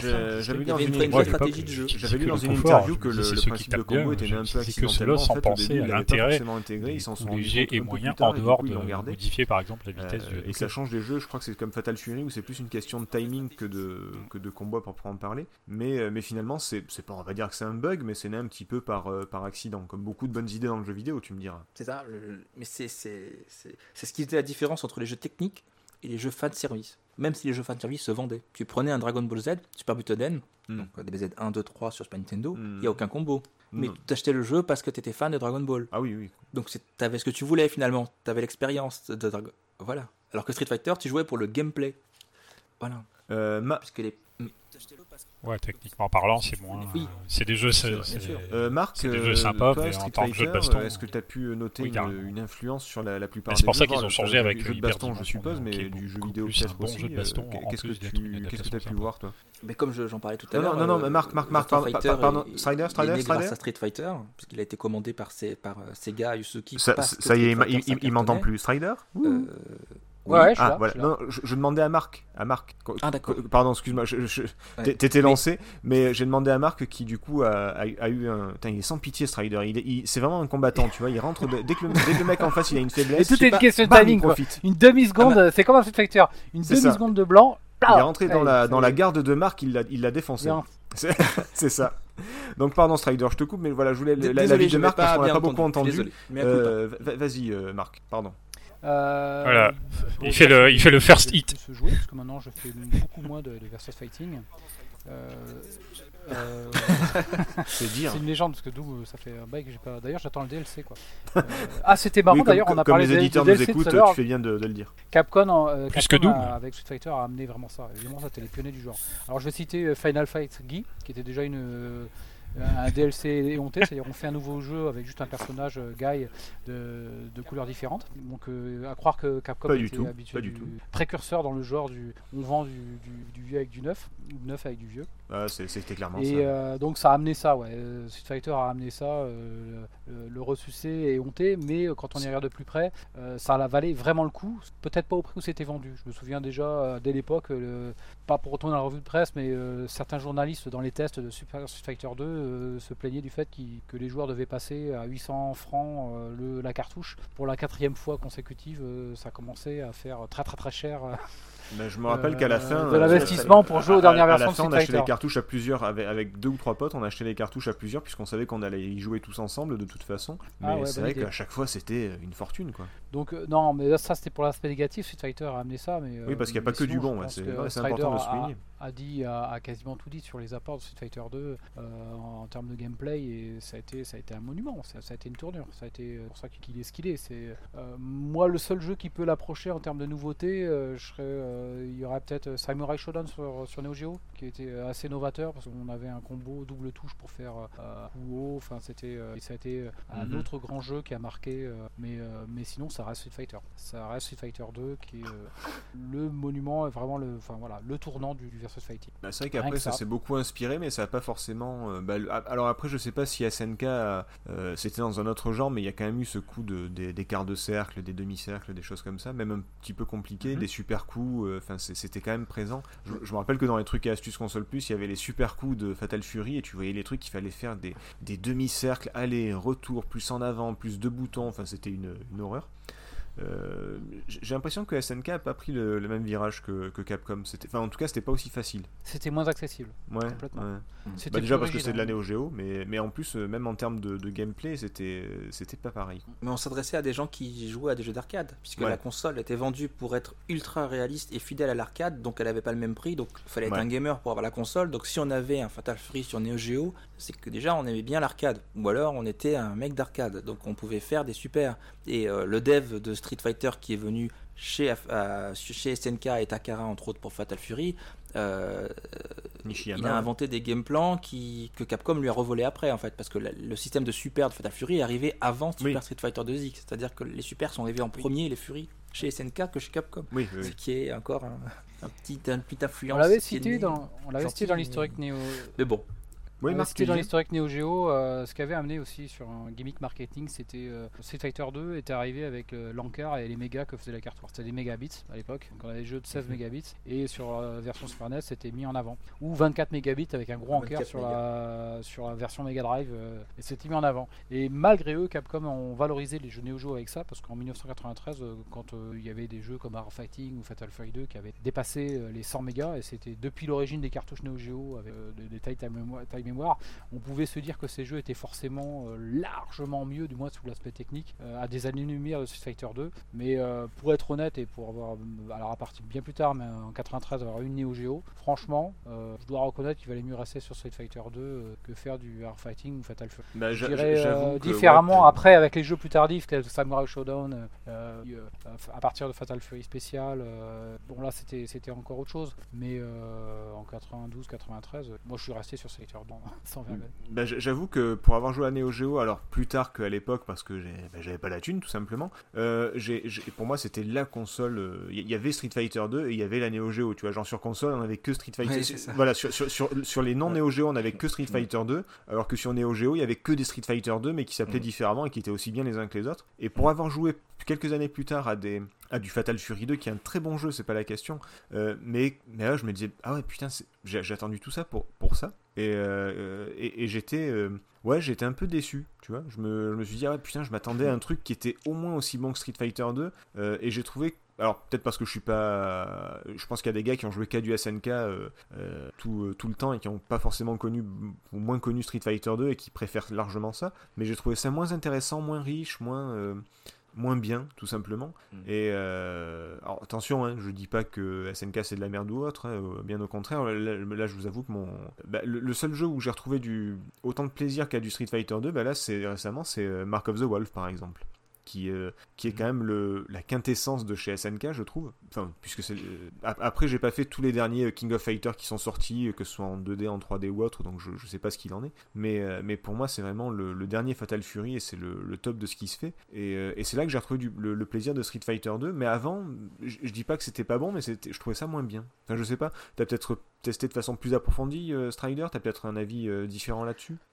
Bah, disons que moi je le voyais autrement parce que à l'époque on n'avait pas cette notion de faire des, vrais combos du jeu, les trucs comme ça, on jouait pour s'amuser.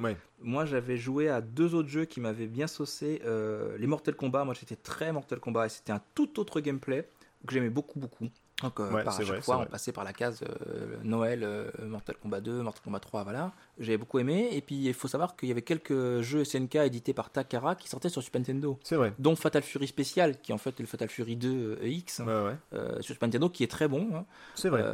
Pour une adaptation, il est pas mal. C'est pas mal. moi, moi j'ai joué hein, et je trouvais ça franchement, Fatal Fury, Samurai Shodown, moi j'avais moins accroché. Mais euh, Fatal, euh, Art of Fighting, euh, j'avais vu que le 2. après, j'ai découvert le 1, le 3, tout ça qui sont extraordinaires. Garou, c'était beaucoup plus tard. Mais Fatal Fury spécial, pour le coup, autant le 1 de Fatal Fury m'avait pas ultra plu, parce qu'il était sorti sur Mega Drive, autant le spécial sur Nintendo. il manquait quelques persos, mais, mais, il est franchement, là, ils avaient conservé le, thème de Rugal, enfin c'était le, thème de Duck King, c'était vraiment, ça, envoyait du lourd quand même. Hein. Le jeu était je sais, pas combien de mégas faisait la cartouche, mais Takara, ils ont vraiment réussi à adapter. Ils, ont, ils, ont, ils ont super bien posé. Et on pouvait jouer à autre chose qu'à Street Fighter 2 à l'époque, même si c'était le must techniquement parlant et iconiquement parlant, c'était le, truc. Hein. Mais il y avait d'autres options. Mais après, il fallait aimer l'école Mortal Kombat, soit on aime, soit on n'aime pas. il y a peu de gens qui aiment moyennement. oui, mais là c'était carrément des jeux très. C'est comme Killer Instinct, c'est des jeux qui sont très différents de Street Fighter 2, contrairement à du, mhm. à du SNK qui s'en rapprochait quand même plus ou moins. Enfin, bah, après, il y avait des racines communes, donc forcément. Bah, le même mec mhm. en fait. Donc, euh, euh, pour le résumer, en gros, il est arrivé euh, Street Fighter 2, enfin sur les versions console, il n'y avait rien. Rien qui tienne la route, du moins. Ah oui. 92 mmh. sur console, il y avait bon après il, rapidement une sortie Mortal Kombat ouais mais il, est arrivé, il y avait rien, il a tout balayé. Après même euh, même les 2 3 ans qui ont suivi, bah, on y revenait en fait, on revenait qu'à ça hein. euh, un pote qui passe à la maison. Alors je citais le, lycée en face, je l'ai pas cité, il va m'en vouloir, il y avait Deuce qui est parti sur Street Fighter aussi. Salut à toi. Forcément. Euh, au montage mais voilà, un pote passe à la maison, ben, en Street Fighter 2, on ne pas aller ressortir un truc. De toute façon, le pote auquel il ne savait pas jouer, c'était un jeu Donc ça, ça, en revenait toujours à Street Fighter 2. Et parce qu'il le méritait, parce qu'il tournable. Et, et du coup, alors en dehors du jeu de baston, puisque là on vient de voir que bah, après par la suite Street Fighter 2 ça a été décliné en plein plein de, de, Street Fighter 2 différents. Il y a eu du Street Fighter 3, il y a eu du Alpha, euh, il y a du 4, du 5. Le, même, les, même les persos de Street Fighter 2 font des, des crossovers avec beaucoup d'autres licences. Euh, mhm. Pas forcément que Street Fighter, mais aussi euh, plus large avec du Capcom, hein, mhm. Marvel Capcom ou SNK. Street Fighter Cross Tekken. Oui, voilà. Enfin, il y en a plein. C'est vrai, bah, avec bah, versus. Tatsunoko vs Capcom. Ouais, versus SNK hein, aussi, forcément. Il y en a eu beaucoup, beaucoup. Est-ce que vous avez d'autres d'autres références de Street Fighter en dehors du jeu de baston? Au cinéma? Ouais. tu, veux dire euh, ah bah, que ce soit produits Street Fighter Que ce soit en jeu vidéo euh, ou en culture, effectivement. Moi, par exemple, j'ai joué à euh, Project Zone ou Project Zone où il y a mhm. effectivement des. là, aussi, c'est des crossovers, mais, mais cette fois-ci, c'est plus vraiment des jeux de combat, donc c'est plutôt sympa. mais, mais c'est pour voir un petit peu l'impact culturel, que ce soit en jeu ou même dans la vie de tous les jours. Je, pense qu'aujourd'hui, mhm. le... comme il y a beaucoup de gens qui savent ce qu'est un Kamea sans avoir vu Dragon Ball, il y a beaucoup de gens qui savent ce qu'est un Hadoken sans avoir, vu, sans avoir joué à Street mhm. Fighter. Euh, il y a les films, les films, euh, le film de 94 de Capcom et celui qui a fait sortir, et c'est la blague quand même, euh, le film de Van Street Fighter 2, alors qu'à la base Van était censé être le héros de Mortal Kombat, oui. Johnny Cage, bah et qui a fait rentrer beaucoup de monde au box-office, si bien que ils ont fait un Street, enfin un Mortal Kombat après le film avec Christophe Lambert, vous connaissez tous, enfin trois films, parce qu'il y a celui avec Christine Kruk, la légende de oubliera vite avec euh, le mec des, le chanteur des Black Eyed Peas, Apple en Vega, euh, ou le mec de la ligne verte en Balrog, enfin bref, c'est ah, c'est compliqué. sombre, on va oublier. Mais, euh, mais la série, il y a vraiment eu. Le, produit s'est décliné en énormément de choses parce que tout ce qui était Street Fighter était vendable. Il y a eu le comics, le, le dessin animé. L'animé était très bon. Hein, qui a été réalisé pour que Mattel fasse des figurines façon G.I. Joe. Il y a eu Street Fighter 2, c'était vraiment le, oui. le, lequel Celui, celui de, manga vidéo, là, avec. Euh... Street Fighter 2V, le, euh, bah, la série. C'est dans lequel qu'il y avait.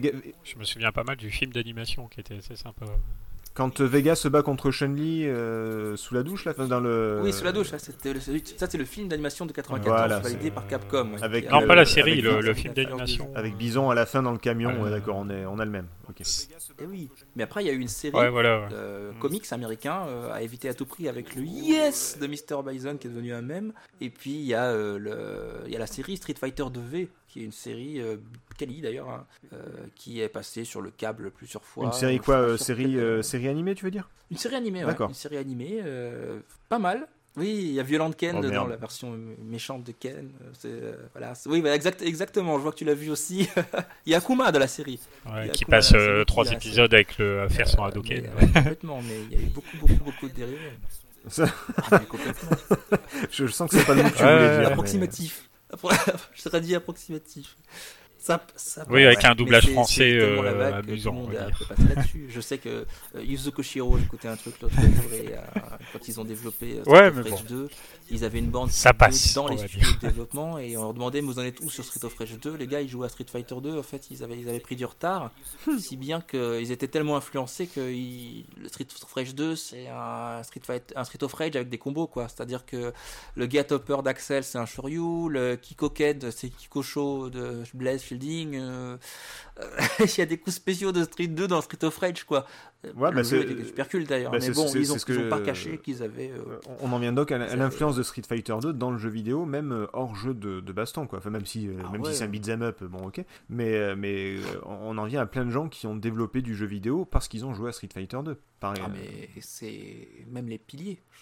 des piliers d'aujourd'hui, de, développeurs ou de créateurs, c'est des gens de Street 2. Euh, le community manager et le, le main designer de Tekken, Katsuhiro Arada, euh, c'est un joueur de Street Fighter 2X euh, qui jouait d'ailleurs beaucoup avec Yoshihiro Ono, qui, est qui était l'actuel community manager de Street Fighter pendant Street Fighter 4 et au début du 5, c'est qui est quand même assez drôle. Et maintenant, c'est le représentant de Tekken, c'est un mec de 2X. David Sirlin, joueur de 2X, c'est lui qui a designé HD Remix.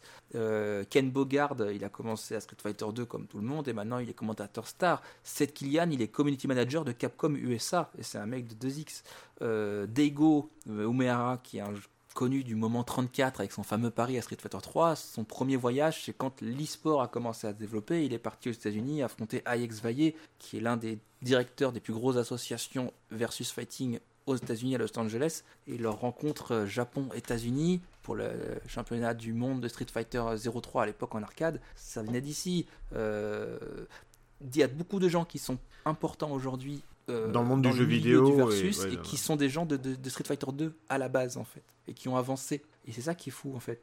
Oui, de se rendre compte que le, que, le, que, le, que le jeu a influencé euh, plus que, plus que les fans de Street Fighter 2, et c'est pas juste des gars qui ont joué à Street Fighter, mhm. qui ont refait du Street Fighter, mais qui ont fait des jeux complètement différents qui ont fait des jeux, qui en ont fait un métier, de commentateurs, d'éditeurs, de community managers, qui ont développé des séries. Euh, Guilty Gear, euh, c'est des gens qui ont appris avec les devs euh, ponte de Street Fighter et qui ont fait leur propre IP après. Fighting Niger EX, là, le récent, pareil. c'est vraiment des gens qui ont, qui, qui ont avancé, hein, si... et c'est drôle. Et d'ailleurs, on retrouve cette Kilian dans l'équipe de Fortnite, c'est très drôle. Récemment, on a du Ryu et de la Chun-Li dans Fortnite. c'est... Ah après, il y a un crossover, mais c'est pour vous dire que limite, ne se limitent plus au versus fighting, elles vont loin. Euh, Ryu de Monster Hunter, euh, Ryu dans, dans, tout, en fait, dans les canettes de Pepsi. Dans Smash Bros, voilà. Merde.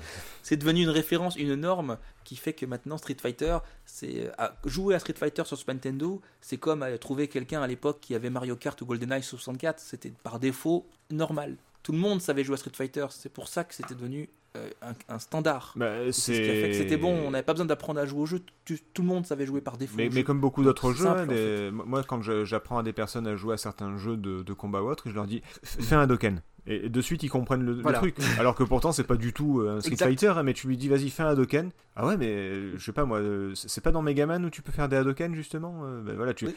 ah, mais, mais en ouais, voilà, mais, mais, mais, mais, comment je fais une fois que j'ai le, que le pouvoir? Bah, fais un Hadoken. Ah oui, d'accord. Et le mec comprend de suite, en fait. Simple. C'est dans, dans Mega Man X, ouais, oui, non. Mais, mais alors, mais, mais, alors ça, ça, s'oublie de plus en plus, hein, parce que pour avoir euh, appris à des plus jeunes, quand tu leur dis fais un quart de cercle. Euh, ouais, ça va, ça va plus vite que de dire fais un quart de cercle vers l'avant. Hadoken, ok. Mais à un moment donné, comme tu dis, tout le monde savait ce que c'était euh, faire un Hadoken. C'est devenu un mouvement iconique en fait, le Hadoken. Euh, il y a des t-shirts imprimés de ça. Ah, j'ai vu des. À quoi ça correspond Il n'y a même pas écrit Hadoken en fait. Il y a juste écrit la manip et, les gens savent très bien de quoi il s'agit. Bah, j'ai vu des j'ai vu des tatouages moi de, de Hadoken, des gars qui faisaient le, le, mouvement, le, tu vois le quart de cercle plus plus P et euh, le, gars, le mhm. gars se les fait tatouer. J'ai même vu un tatouage où il s'est mal tatoué. Le Shoryuken où c'est euh, avant diagonale bas au lieu d'avant bas diagonale. Ah merde. le mec a dû regretter. ah, ouais. ah ça c'est pas bon ça. Moyen.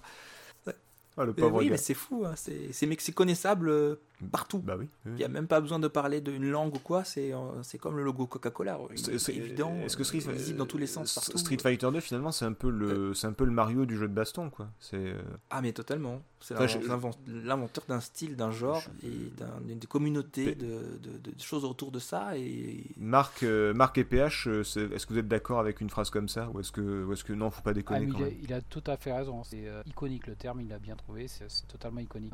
ça m'amusait aussi de voir mais euh, bien avant que, que SNK et, Street Fighter euh, et, Capcom fassent euh, un crossover entre leurs univers, dès Metal Slug 2, les petits prisonniers là qu'on libère. ouais, il y en a un qui fait des Hadoken. Tu vois, et ben, et ben, y a, dès le premier stage de, Metal Slug, c'est une série culte aussi pour moi, on le voit faire des Hadoken et c'est un, clin d'œil énorme. Il a, il a au-delà, je le cite dans le jeu vidéo, mais il a raison. Au-delà de l'univers du jeu vidéo, Hadoken c'est devenu une icône et Street Fighter. Alors c'est le premier du nom, certes, mais Street Fighter 2 qui l'a, rendu iconique. Ah oui, oui, c'est il y avait tout dans le premier, mais c'est le 2 qui a, qui a tout fait. Mm. Mais même, même quand, quand tu parlais de bande son, la bande, des thèmes comme Guile ou autre, en trois notes, si on dit ta ta ta voilà, c'est réglé. Ça renvoie forcément en quatre notes à 1, 2, 3, 4, 5, 5 notes à, à, quelque chose qui est mais très simplement identifiable. On, fait on ferait un mime Street Fighter, ce serait très facile ah bah d'identifier un personnage. Tu, fais le mouvement Il y a un code couleur du, Hadoken, qui a été fait euh, avec trois lignes de couleurs, faudrait le voir, qui est très sympa, schématique, qui montre les huit persos de base du roster, euh, un designer qui l'a fait, et on reconnaît tout de suite Street Fighter 2. Hmm. Les couleurs euh, jaune, ocre, vert, guile, bleu, rouge, c'est très simple en fait. C'est des carrés remplis avec des lignes. Euh, et, on revoit très bien le. C'est devenu ouais, iconique. on, va, on, va rester sur le... la culture de masse. On, va rester sur le, le mot iconique. Euh, je pense qu'on a fait le tour.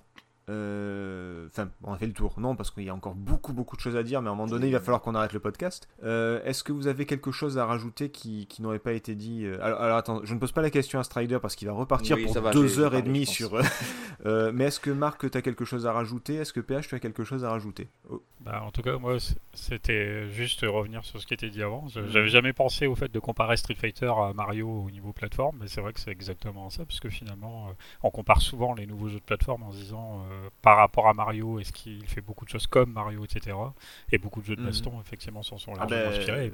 Moi aussi, en tant que joueur, euh, tout le temps, et même encore aujourd'hui, si je joue un jeu de combat en 2D. Ah ben moi je, sais que même dans les Alpha et les Street Fighter 3 et les, autres, même le 4, je joue comme dans Street Fighter 2 parce qu'au début tu sais pas trop comment jouer, bah, tu joues comme dans Street Fighter 2 au final, tu prends les mêmes coups, les mêmes. ce comparatif. C'est à la fois nouveau et c'est à la fois nouveau et familier. Bon, enfin ça suffit. Au début, après tu te fais vite remettre en place par euh, par ceux qui maîtrisent, mais mais euh, mais ouais, il y a un truc très iconique, oui. Euh, moi j'aimerais juste terminer en vous conseillant Ice Core Girl qui est un, très bon manga, alors que vous le fassiez en papier ou en animé, ou faites comme vous voulez, mais, euh, mais qui reprend cette période de, de, l'arcade des années 90, et euh, où c'est l'histoire d'un gamin euh, complètement loser qui sait rien faire à part jouer aux jeux vidéo et qui rencontre une fille qui ne parle pas, qui parle très très peu, qui est première de la classe mais qui en plus le défense à Street Fighter 2 euh, et, c'est très marrant parce que tout le long, le gars, il parle, enfin pas tout le long, mais très souvent, il, a son, il a Gail en ami imaginaire. Et, euh, ouais, voilà. Et genre quand il, sent, qu'il va y avoir un traquenard, Gail, il fait, si j'étais toi, j'irais pas. Et tu vois Gail qui est en position accroupie et qui attend pour faire un coup spécial en fait, tu vois. Et, euh, et, c'est plein, plein, plein de références. ah non, mais c'est complètement fou. C'est plein de références. C'est plein de, de, bah, ça reprend déjà l'histoire de l'arcade des années 80-90 au Japon. les sorties de jeux les consoles, la Saturn qui reprend les, de l'arcade perfect, etc. Enfin, c'est vraiment euh, la PC Engine et plein d'autres trucs. C'est vraiment euh, en termes de geek, c'est le c'est du 11 sur 10 minimum. Et, euh, et en plus, et en plus, l'histoire est très très cool. Voilà. Ouais, mhm. ouais, ouais, ouais. ouais, C'est sympa et, parce tu vois, c'est quelques, même quelques tactiques. ça se quelques et puis en manga, il n'y en a que 10 entre guillemets. Il y en a 8 qui sont sortis et en animé, vous avez sur Netflix. Et tu vois ces fameuses bornes face à face où tu sais pas qui tu bats. Et genre le gars il défend. Voilà, et le gars il défonce un gars à Street Fighter et pas de bol, c'est un espèce de fourio qui fait Ah, je vais te crever, enculé. Euh, et tu sais pas sur qui tu tombes parce qu'à l'époque, les les salles d'arcade, c'est super mal fréquenté. Enfin bref, c'est euh, à la fois un, euh, témoignage euh, vidéoludique, historique, et en même temps une, une, histoire super sympa et vraiment très très drôle. Donc je vous, je vous conseille ça, voilà, parce qu'il y a beaucoup de Street Fighter dedans. Ce que je vous propose, c'est de. On se quitte. Mhm. avec bien sûr une musique emblématique du jeu. le choix ça a été... le, bah, le choix ça a été très difficile. Je sais pas ce que vous auriez pris. Qu'est-ce que vous auriez pris comme musique tiens? Pour, le theme qui goes with everything de Guile. D'accord. PH. Une D'accord. Marc? Ah, ah oui, c'est vrai, un peu plus exotique. C'est vrai que. Bah, je vous cache pas que j'ai ah, hésité très très longtemps entre Ken et, et Guile. et puis bah, j'ai arrêté mon choix sur une musique qui me, qui me rend fier d'être américain une, une musique qui me, qui me rend fier d'être marine, c'est qui, qui me donne envie de rentrer à la maison et d'être un bon père de famille. Donc ce sera le... Ouais, vous avez la référence peut-être, mais ce sera donc le, le thème de Gail, tout simplement. Voilà. Le fameux tananana, comme, comme disait euh, Strider. tu l'as très bien fait. alors attention, hein, c'est T-A-N-A-N-A-N-A. Il faut bien l'écrire, sinon ça ne veut rien. On peut confondre avec un autre thème. Hein. voilà. Je vous remercie d'avoir euh, participé. Merci à Nico qui est... Très belle imitation. Euh, ouais, une petite pensée pour lui. Euh, merci Strider d'avoir participé. Bah écoute, c'était volontiers. Et puis bah, l'occasion sur, je sais pas, peut-être un autre jeu de baston, peut-être un autre jeu. Pas, pas de baston, ça pourrait être intéressant aussi. Je suis pas que sur les jeux de baston, hein, mais avec un plaisir. Ce sera un grand plaisir de reparticiper. PH, PH, tu commences à être chez toi, donc je t'invite plus à la clé. Et Marc, et puis bah, Marc à la prochaine, tout simplement. quant à vous, si vous nous avez écouté jusque-là, vous savez très bien où nous trouver, mais vous savez qu'on est sur Ocha, sur Apple, sur, euh, sur, tous les, sur toutes les bonnes plateformes de podcast, peut-être même sur les mauvaises aussi, mais bon, après vous faites comme vous voulez. Euh, merci d'avoir écouté et à très bientôt. Au revoir. Allez, ciao.